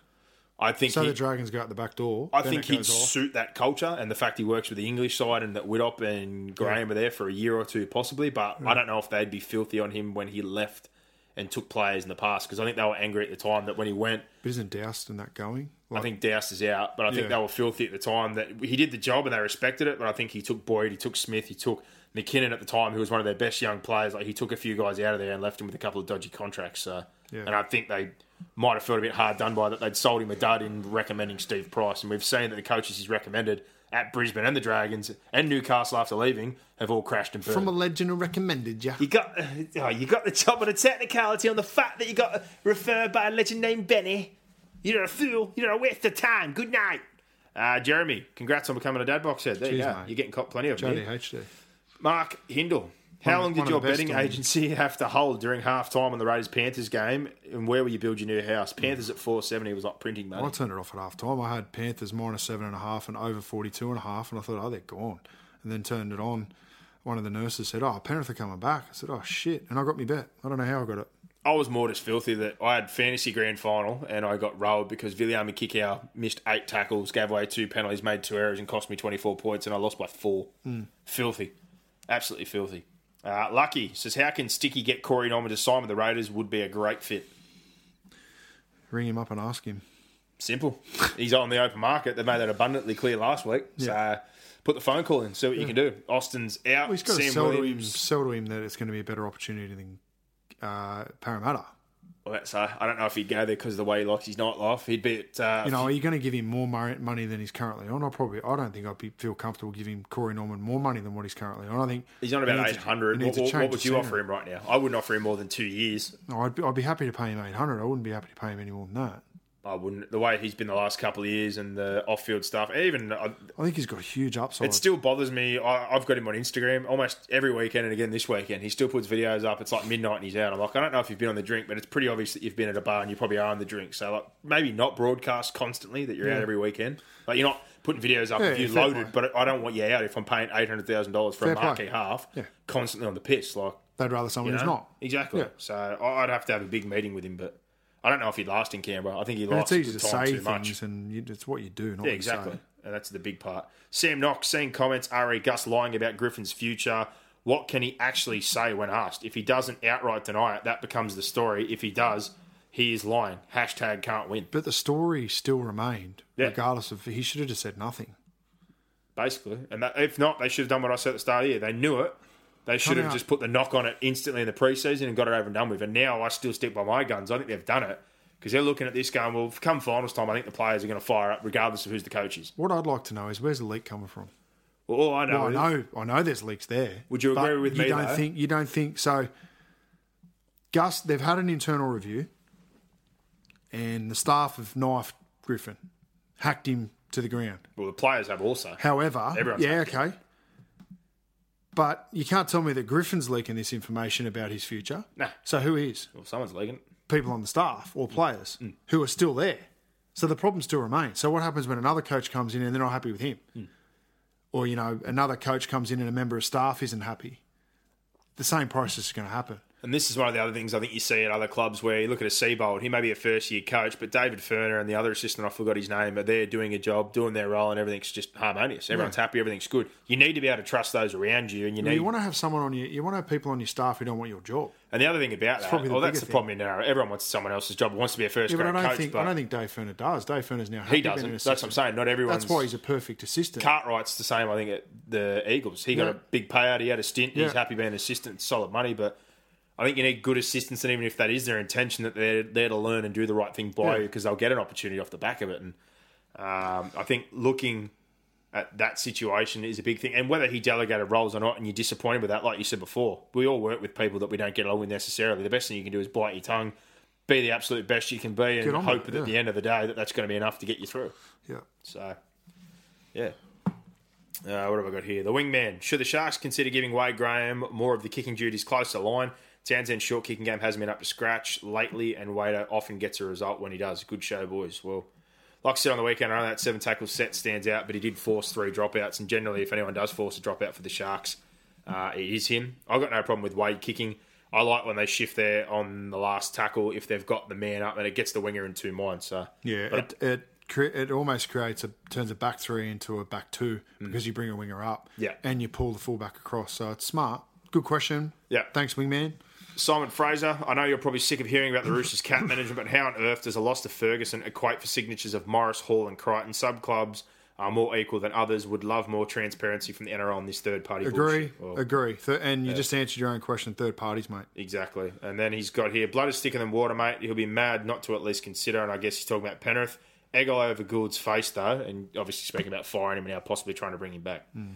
And he says, one more. Sorry, boys. One more. What is with Lock- What is Lachlan Lewis's biggest strength? Defence, short kicking game, or immaculate hairline? Jokes aside, I'm excited that he signed on for another two Yeah, seasons. he looks well. a good one. I, I think it's just his application. Oh, I, I'd say toughness and attitude. Like last week, he dived on a couple of loose footballs when they were under the pump there, and defence. Like Pangai Junior's no easy task for anybody. If you're going to keep standing in front of blokes week in week out like that, he's going to, you know, He just looks like a kid who applies himself. He's getting better every week. clean skin, real clean looking, good looking bloke, and talks well, done everything right, but does all the hard stuff. If you're a coach, the bare minimum, if he's plays six or seven out of ten every week, the one thing you do know is he's not going to lay down in front of somebody. He's going to get in front. David White, two questions. Will the sacking be a help or hindrance to the Panthers, and should they bring in a forward pass review before the finals to avoid embarrassment? Oh, I think the bunker should just be able to, if they go up and there's a glaring forward pass, they should be able to pull it back. I think it's just a simple way to fix it. They shouldn't be looking at ones that are 50 50s. Um, I think the sacking is going to help them, but because they're playing, they're not playing great anyway. So I, I don't know. It's time will tell with the Panthers. I think that decision. Yep, and he says here, I don't know how it works at the Panthers turf clear now they want him back. It's like the girlfriend who turfed you and then sees you with a girl, looks like you're having fun, and she wants you back because now uh, she works out that, that, she, oh, that she had the best before that. Yeah. Hashtag give me a spell. If you want to use that analogy, yeah. That's fair enough. Want you back after they've got rid of you. Arthur Sekoulis, which team in the bottom eight has the better spine and will only improve next season? West Tigers. Well, I was going to say Tigers have definitely got a better spine. I think the other one's still Newcastle with Ponga and Pearce Yeah. having more time together. I'd I think. Watson is a six there. I honestly think, and I'm going to throw the long field out there, Ponga looks as comfortable on that edge as a six, and I don't think he has to play one side of the field. I think uh, Watson's best spot's one. I'm not saying you swap those two because he's more likely going to be the the number one for Queensland moving forward. But from all reports, Ponga's got a lot of interest in playing in the halves. If they went Ponga, Pearce, and Watson at the back, I think his best spot is probably one. Yeah. So the number nine is obviously the issue there, with Slade Griffin being injured, Danny Levi still developing, but those two are probably the most improved spines, I think. Jeff, I don't think I'm being biased when I say that the Raiders have a better team than others above them on the table. How do you fix all these close losses? Do you change the coach, get rid of some erratic players like Leilua? Well, I wouldn't say that. pull those players in a line. I'll pull one thing straight out there. I don't think you have a better side because look at your spine, for one. I think Hodgson's a standout player in your spine, but other than that, Jack Wighton's not an elite fullback and your halves aren't elite. Hmm. So right there, that puts you under most of the sides in the eight when you look at spines and compare. You have the second best or third best nine given form or the fact he's been injured this year, but on his best day, he could be number two or three at that position. You've got two front rowers that don't fit the mold of the way the game's going. I think Papalii, Tapine are good talents. Leilua's best and worst. Uh, I'd still rather have him than not have him for some of the other centres that are in the competition. But can you control him? I don't think so. Rapana's to me is possibly the best wing in the comp, if not the best wing in the comp. So uh, I'd have to disagree with you, there, unfortunately, Jeff. I don't think you have uh, a team better than a lot above you, and the main reason is those props, the mental application, and the spine positions. But moving forward, uh, they need to be more stable. They need to be better with edge defense, and they just need to be tougher. Yeah. They really lack application when in the final 20 when the game matters the most. You can do whatever you want in the first 60 and fire all the fireworks and be pretty like a New Year's Eve light show, but when push comes to shove, somebody's got to come down back at the end there, pick up all the rubbish, the shrapnel, and all the shit. And the Raiders aren't willing to do that in the back 20 of the games. They just they don't have the application in their forwards or the toughness to hold on their goal line defense, and their halves can't kick and control them to get them to a victory. So Agree. yeah, don't want to be too ruthless, but yeah, I don't think I'm harsh in saying that they shouldn't be higher than what they are, Yeah, given fair. the amount of games you've lost. Ben Kirkham, such a juicy show. Can't wait to listen. Hashtag Panther Pride. I think you would have got your fair share at the start, champion. Sean McBay, are the filthy Penrith connections going to try and steal Brock back too? I've asked before, but I think I have to again. Why is it the Dragons? And he says to Nightingale, the best play they can draw up when there is no time on the clock.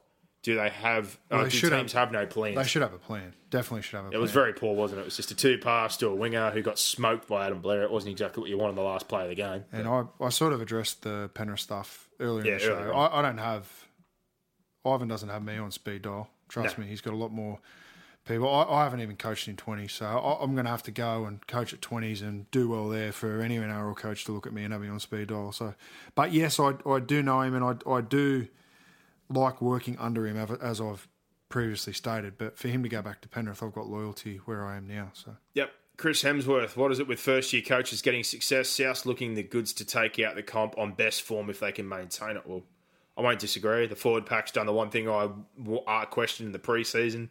Great pair of halves, great fullback. Uh, oh, not a great fullback, but a good fullback, and he's learning his craft. But there's not as much pressure on Johnson to create because I think they've got left and right pair of halves and an exceptional number nine who creates a threat all over the field.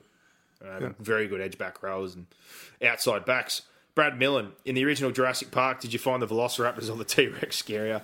Personally, the scene with the Raptors in the kitchen did it for me. And do you guys remember that first movie you really cried in for me, The Lion King, when Mufasa died? It really choked me up. uh, well, to be honest, Jurassic Park, I can't remember a lot of Jurassic uh, Park. Jurassic Park would have been the T Rex when he ate the fucking dude on the toilet. That would have been that was pretty freaky. I haven't watched it in a long First time. movie I cried in You know what movie kills me now still, and I think it's because we're dog people. Marley and me. Marley and Me Every time I calms watch me up. Marley and me, I turn it off Oh, he puts 15 that dog minutes down. go. I'm about to punch a TV. It's like, stop doing it to me, Owen Wilson. Yeah. Uh, Cro- you know the other one kills me. You probably laugh at me. I love Forrest Gump. I've watched Forrest Gump so many times. Dead set. I know he was a bit special, but how the fuck do you keep chasing after Jenny? He should have just cracked her after a while. Like dead set, she just kept Cracked stringing him along. mate. Come on, Jenny. What are you doing to Forrest? Forrest is a perfectly good bloke. You're Hmm. killing me, Jenny. He's just he's a simple guy, Forrest. I may be slow, but I know what love is. Yeah, he does. Chris Hemsworth, did Brock put that Latrell Mitchell top point scorer bet on at the start of the year? And if so, what was it paying? Yeah, I got forty-one to one. Yeah, well, my, I was on Widdop and he was seven fifty, and I tell you what, I'm getting sweaty because the last few weeks Latrell's People, scoring. I copped a little bit of ribbing for that. I didn't know he was going to be kicking goals. Otherwise, I would have been on that. I thought Cop, Widdop. I copped some ribbing. He's four, he was forty-one to one. Can you believe it? You can't I've blame got- my logic I've for only Widdop. got ten dollars on it. Yeah, but you couldn't blame the logic for Widdop not playing Origin. He was third on the odds. He was about seven, eight bucks compared to Cleary and Croker. Always starts at two fifty. That's not even worth it. Mm-hmm. Uh, and I think Maloney was short as well. But I got Cleary the year before. I've done pretty well with the point scorer bets. But Widdop, son, pull your finger out. You need to score a try and start kicking more. I tell you what's really hurt me, and I've only figured it out. Or I haven't figured it out, but thought about this week. Early in the year, I was getting penalty goals galore when the penalty crackdown was on. Now that that's dried up, I'm hurting. I'm hurting big time because Gareth was getting four to six points a week just off penalty goals. Yeah, I, I'm not sure Latrell will win it, Mm. but Roosters' improvement in form will obviously help. Yeah. And one of the last ones we got here, Wombat. If you were Ivan, would you go back to Penrith? No, And yeah, obviously you're strong on that one. That that is something you wouldn't do. And I, like I said, I I think just given think I think it'd be. I just think it'd be a really, really poor thing to do.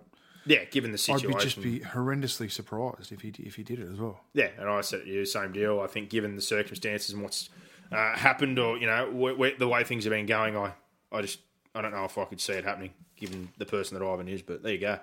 Fan questions, game reviews, set of six, Panther sacking, power rankings, God knows what, player poll, etc. Uh, haven't heard much from old Gossip, so he must be working his tail off today. Maybe.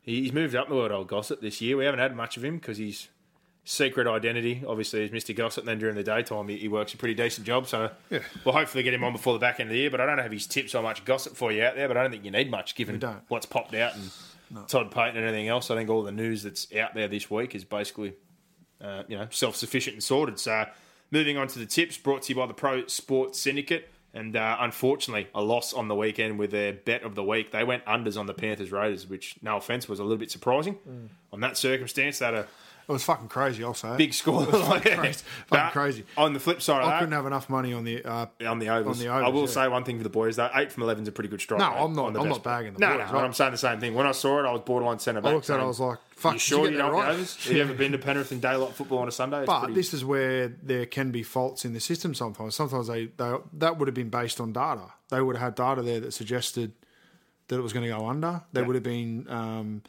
I guess, statistics. I think based on the time slot, based on the potential conditions, based on the referee, a whole heap of things. So, and sometimes they get them wrong. But as you said, their record is eight from eleven. eight from so eleven. They're two and a half thousand dollars on the If year. you said to me you can have eight, or you can have eleven bets on anything that I selected, and get about 70% and if right. I got eight right, I'd be pretty happy with well, if. I told you at the start of the year that you could bet with their bets and get two and a half thousand, three thousand dollars profit, you'd be pretty happy, wouldn't you? yeah, and, So- yeah. Pro Sports Syndicate doing good things there. Keep your eyes open for those affiliate links, the bonus sign ups, and the best bet. 8 from 11. It's a good strike right there. Keep following those ones if you Well, like. we also get the package, Mm. and within the package there are a lot of things that they got right on the weekend. So line bets, etc. They're Yeah. close to three thousand dollars on the season now, and that package is still available. I know the season's running out of time, but keep your eyes on that and the best bets, even if you just try it for a month and see if you're interested in moving on to it next year. It's obviously something that people are, you know, a bit tentative about. I don't know much about, but I'd definitely give it a crack, given it's near three thousand dollars. But half price for your first month, ninety nine dollars. No locking contracts. You can cancel any time after that. If the tips they provide you do not return a profit, you get the next month for free. But I think if you're a real serious punter on your rugby league with the last month of football that's left over, give them a test out. Now's the right time. They've got a bit of a form line for the year. They know the way things are going. Ninety nine dollars for a month. Get on board. to have turned a profit uh, on this season, Yeah, it's been crazy. yeah, Especially the tips the last few weeks have been pretty bloody difficult. But yeah, close to three thousand dollars profit on the season. Big thanks to the Pro Sports Syndicate. But looking at the first game, Brock Cowboys versus the Broncos. The Cowboys, Shaun Fensom out due to concussion. Corey Jensen comes back in for the Broncos. Fair bit of a shuffle. Boyd goes back to fullback. Isaako back to the wing. Gehamat Shibasaki finally debuts in the centres. There's been big raps on the kid. Jordan Kahu had a Barry Crocker last week. He's been dropped. David Fifita, what an elevation for this young bloke. And he was I thought he was great last week. He was one of the only guys who had a real red hot crack. He starts in the second row, and Pangai Jr. is back to the reserve. So he's not even on the bench at the moment. So uh, he had a pretty poor game, but also they're saying hamstring groin injury. And Ofahengaue starts at lock for the suspended Josh McGuire.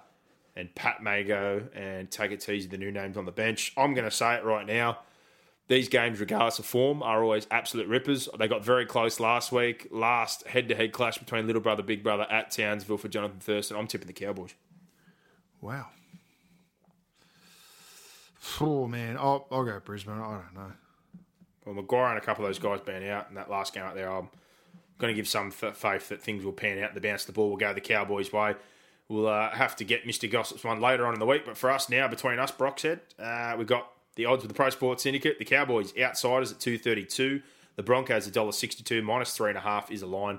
One to 12, 360 Cowboys, three dollars Brisbane, thirteen plus five fifty Cowboys, three thirty for the Broncos. Warriors, Newcastle. It's over there in New Zealand. Uh, Sam Lisone is one of the changes. He's been suspended, so Hickey replaces him on the bench. Bunty Afoa is named, but he is facing the judiciary tonight, so I have to see what happens there. So Blair moves to the second row with Mannering to lock.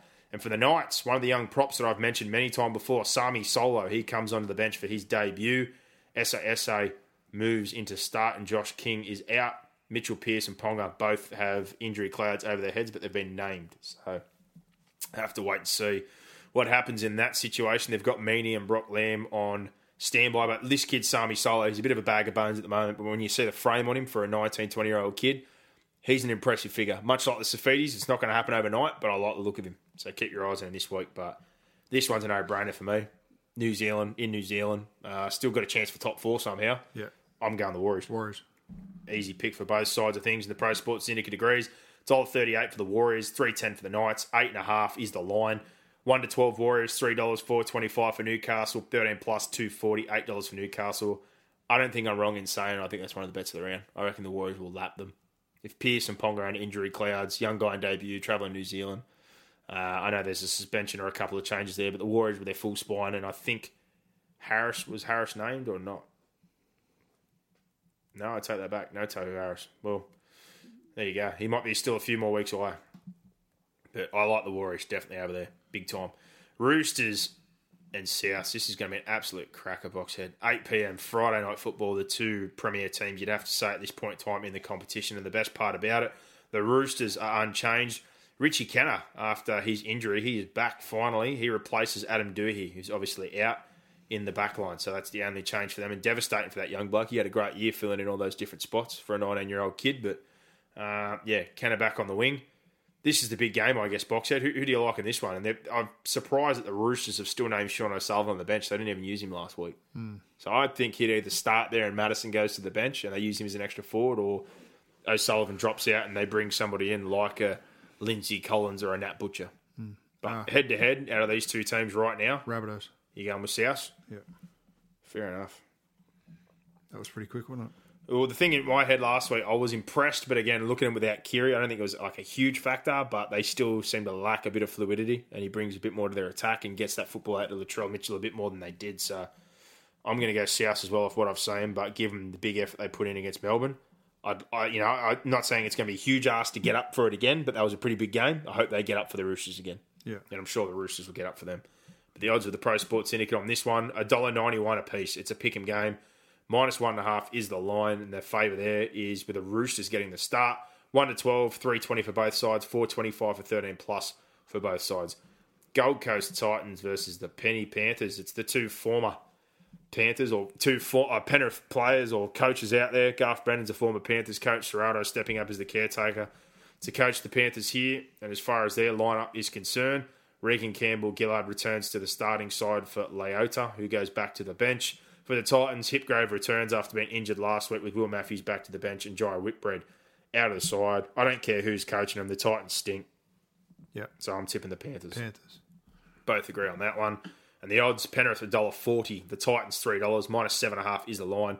1 to 12, Penrith 310, 450 for the Titans, 13 plus Penrith 240, 750 for the Titans. Manly versus the Dogs. So two teams that are away from the spoon. One's going to get further away from the spoon. So basically a guarantee here that one won't be getting it. Boxhead. Looking at the lineups for this one, Manly are unchanged, no surprise. And for the Bulldogs, Jeremy Marshall King returns. He replaces Frawley. David Klemmer returns after his suspension, and Fualalo goes back to the bench. So, who do you like in this one? I have one? absolutely no idea. I'm going to tip Manly. I'm going to tip Manly because it's at Manly, but I tell you what, uh, they've been a bit hot and cold themselves. Their best footy is really, really good because they've got some really quality individual players in their team. But yeah, at Manly, it doesn't mean much. It hasn't been much of a fortress this year. But if the Bulldogs put that effort in like they have the last couple of weeks, they'll certainly make it very ugly for uh, the Manly Seagulls. That's for sure.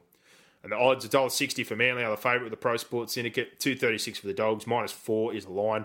One to twelve Manly three dollars three eighty for the Dogs. Thirteen plus three ten for Manly five fifty for the Dogs. Parramatta Dragons, and I hate to say it, but I think this is a danger game for you Dragons fans out there. I really do. Eels, despite a rare win last week, they've made a bit of a reshuffle here. Jaeman Salmon, the young kid on debut, who was an absolute gun coming to the juniors at the Sharks, got his debut. He's starting at five eight this week. Corey Norman's taken over at fullback, and Clint Gutherson's gone to the centres and Hayne back to the wing, with Bevan French out of the side altogether. So obviously Brad Arthur not happy with Bevan French chirping constantly. that He wants to play fullback and he'll look elsewhere. I think so. He's been given the flick. That is a massive reshuffle though, given the fact uh, they won last weekend.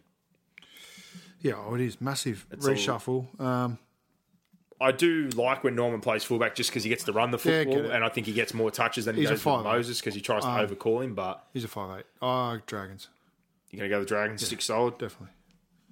Fair enough. On their side of things, Leeson Armour starts for Paul Vaughan at prop. Uh, they've got four weeks listed up here roughly for what time he'll be out. But again, after speaking to him, it's a bit of an open window. Blake Lawrie is called up onto the bench and looking at the reserves list here. Nana McDonald's name is listed there. If he comes back, that's a massive help out as far as yardage is concerned.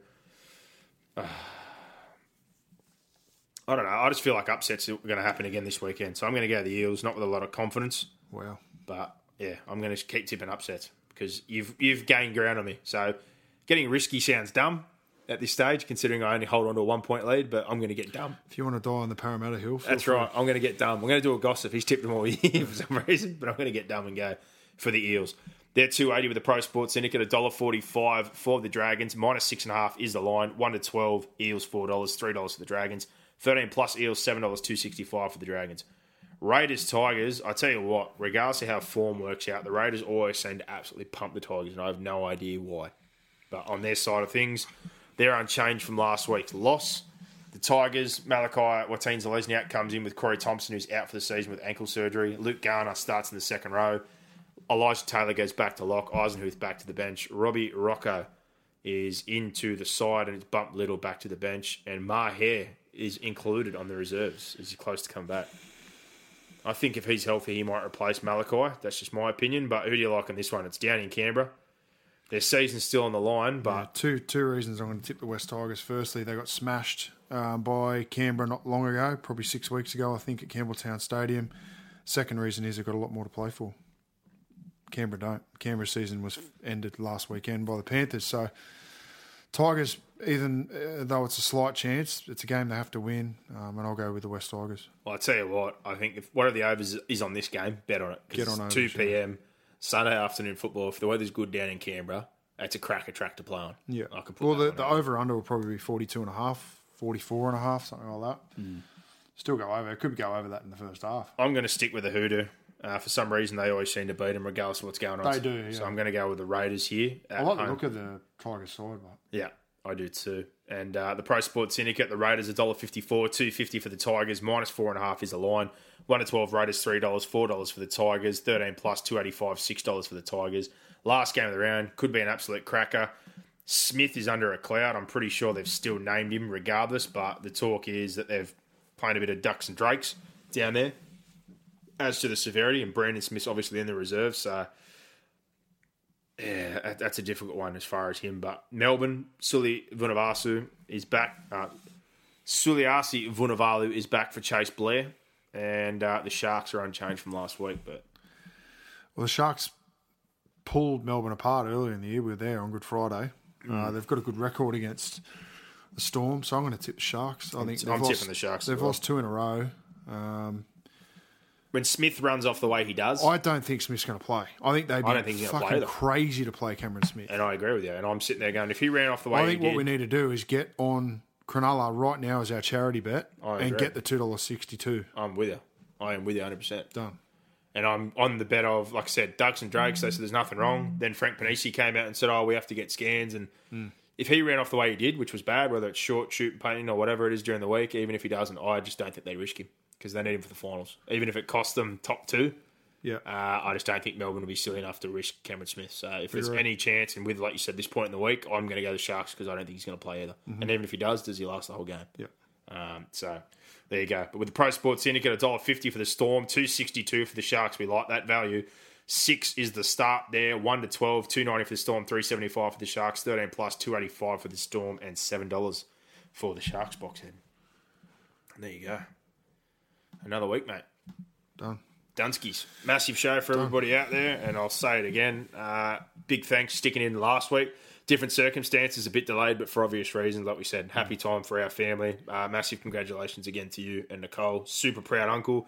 Super happy for all the weird times to come ahead. Yeah, it'll be weird. It's already a little bit weird, but it's a bit of a surreal feeling. I'm still looking at you weird because you're a dad now instead of just my Surreal brother. feeling, yeah. Um, how's our charity account going? Have we got an update on that? Well, Last this, week we this we week I chucked two bets. I have no idea which one got on, but they both lost anyway, so it didn't Um, matter. That we're up two, and I got an update the other week. It's half bets this year, so if you double the total from how we used to bet, but it's actually a pretty good year so far. We're on about seven hundred and fifty. So if we were still having hundred dollar bets, which obviously we don't, we would have been on about fifteen hundred. But Yeah. with fifty dollar bets this year, we've done pretty good. I looked at our record; we've only lost two in a row, two times. We've gone on a four win streak. You had, I had a three win streak early in the year, and then every other week we've gone one on, one off. Okay. So we've done pretty good. But uh, for. Bears of Hope, we're up to almost seven hundred and fifty dollars for the charity account. Yeah. Thanks to the Pro Sports Syndicate for uh, being on board with the charity account and obviously our betting and tips. That package, get on those tips. Like I said, if there's a time to try it out for anyone that's skeptical or thought about during the year, $99. I'll put that link up again this week. There's four rounds left or five rounds left in the NRL. Four rounds left, isn't it? Four games. Yeah four rounds ago. With four games left, that's your month right there. Uh, if you're going to test the tips out at the hut this time of year when there's a bit of a form line and you can look at teams and know how things are going, now's the time to test out the boys at the Pro Sports Syndicate. $99 for that month. If you don't like it, you'll get your next month for free, which will be the finals. Um, but if you're going to give it a run or you're not sure, now's the time. What's half price for that first month? $99. Um, get on board with that. Keep your eyes out for the affiliate links. And their best bet, 8 from 11. That's a pretty bloody good strike rate. But Boxhead, back to the hospital for you.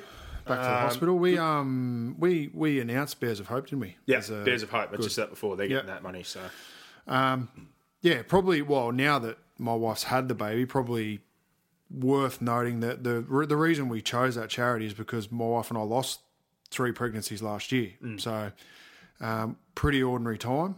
Uh, we we didn't uh, know about Bears of Hope at the time, but have come across them in the meantime. And uh, to lose a to lose a pregnancy was was very very tough. Um, but I can't imagine losing a bub uh, having been born. So I think it's just a really worthwhile charity, um, and that's the reason why we've sort of thrown our support behind them this year. And you've obviously jumped on board with it, but um, it's probably a little bit closer closer to my heart um, and my wife's heart. But um, yeah, um, that's sort of the reason why I'm trying to raise as much money as I can for them, for the city to surf as well.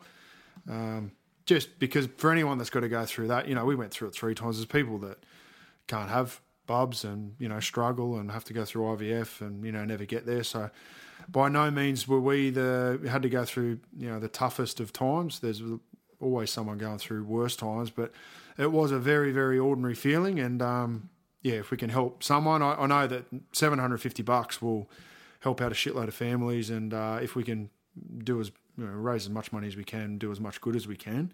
Uh, that'd be a, a good thing, but it was just this year. It was good timing, and um, yeah, we like to mix it up also as well. We've shared Yeah. around our charity bet account every yeah. year. But our- obviously, I, I sort of didn't want to disclose that until my wife had had the bub. But yeah, it's Yeah. been it's it's been a, a tough time and a, a period, particularly last year, where things things were were pretty uh, pretty ordinary from from a week to week basis, and just trying to trying to have our first baby. But that's that's happened now, and um, you know those times are behind us. But there'd be some people out there going through a tough time. So as much support as we can give them, both you know, allow the Bears of Hope to give them financial support to help as many people as they can, I think can only be a positive. So that's the reason why we, we went with them.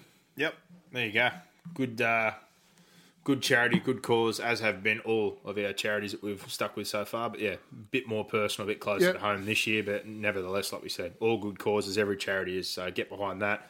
Uh, thank you again for your support, uh, all your well wishes to Brock. Like you said, are much appreciated by him and his wife. Awesome, uh, just to know, like he said, more so than anything, people out there are genuine. You have a genuine connection with us, even though you don't get to see our ugly melons and you just listen to us each week on here. We much appreciate that. We love everyone that listens in. We love the fact that people are happy to listen to us, Spades, uh, talk rugby league every week because we just love footy, Absolutely. plain and simple. So we appreciate everyone that does tune in. And finishing off just quickly here, Gossip. He's got his tips in. I don't think he's got much Oh. gossip this week, but he's tipped the Broncos. So that leaves me solo on the Cowboys. We all tipped the Warriors. He tipped the Roosters. So we're against him on that one. We all tipped Penrith. We all tipped the Eagles. He tipped the Eels. No surprise there. course He's been on them all year. So you've got a chance there with the Dragons to pick up. He tipped the Tigers, so I'm solo on the Raiders, and obviously he knows a bit of mail about Cameron Smith because he's also on the Sharkies. Well, let's so- get that bet on. Fire that off to the pro well, sports I am. syndicate. I'll be getting bloody straight on it. Don't you worry about that. But there you go. Another show wrapped up for another week. A massive Perfect. show. We've addressed all the issues. Thank you for everybody out there, your questions, your support, and listening. I'm going to be in trouble because I've missed a feed. So well, there you go. that's what I do for the fans. Box is in trouble. Good times. Starting off fatherhood in the best fashion, properly, uh, best possible way, of getting yelled at by your wife. But everybody out there, enjoy your week and enjoy your rugby league. Bring it on. Give us more. Give us more. Where are you going? Where? What, what, what, what, what's going on here? Is that it? Is that it?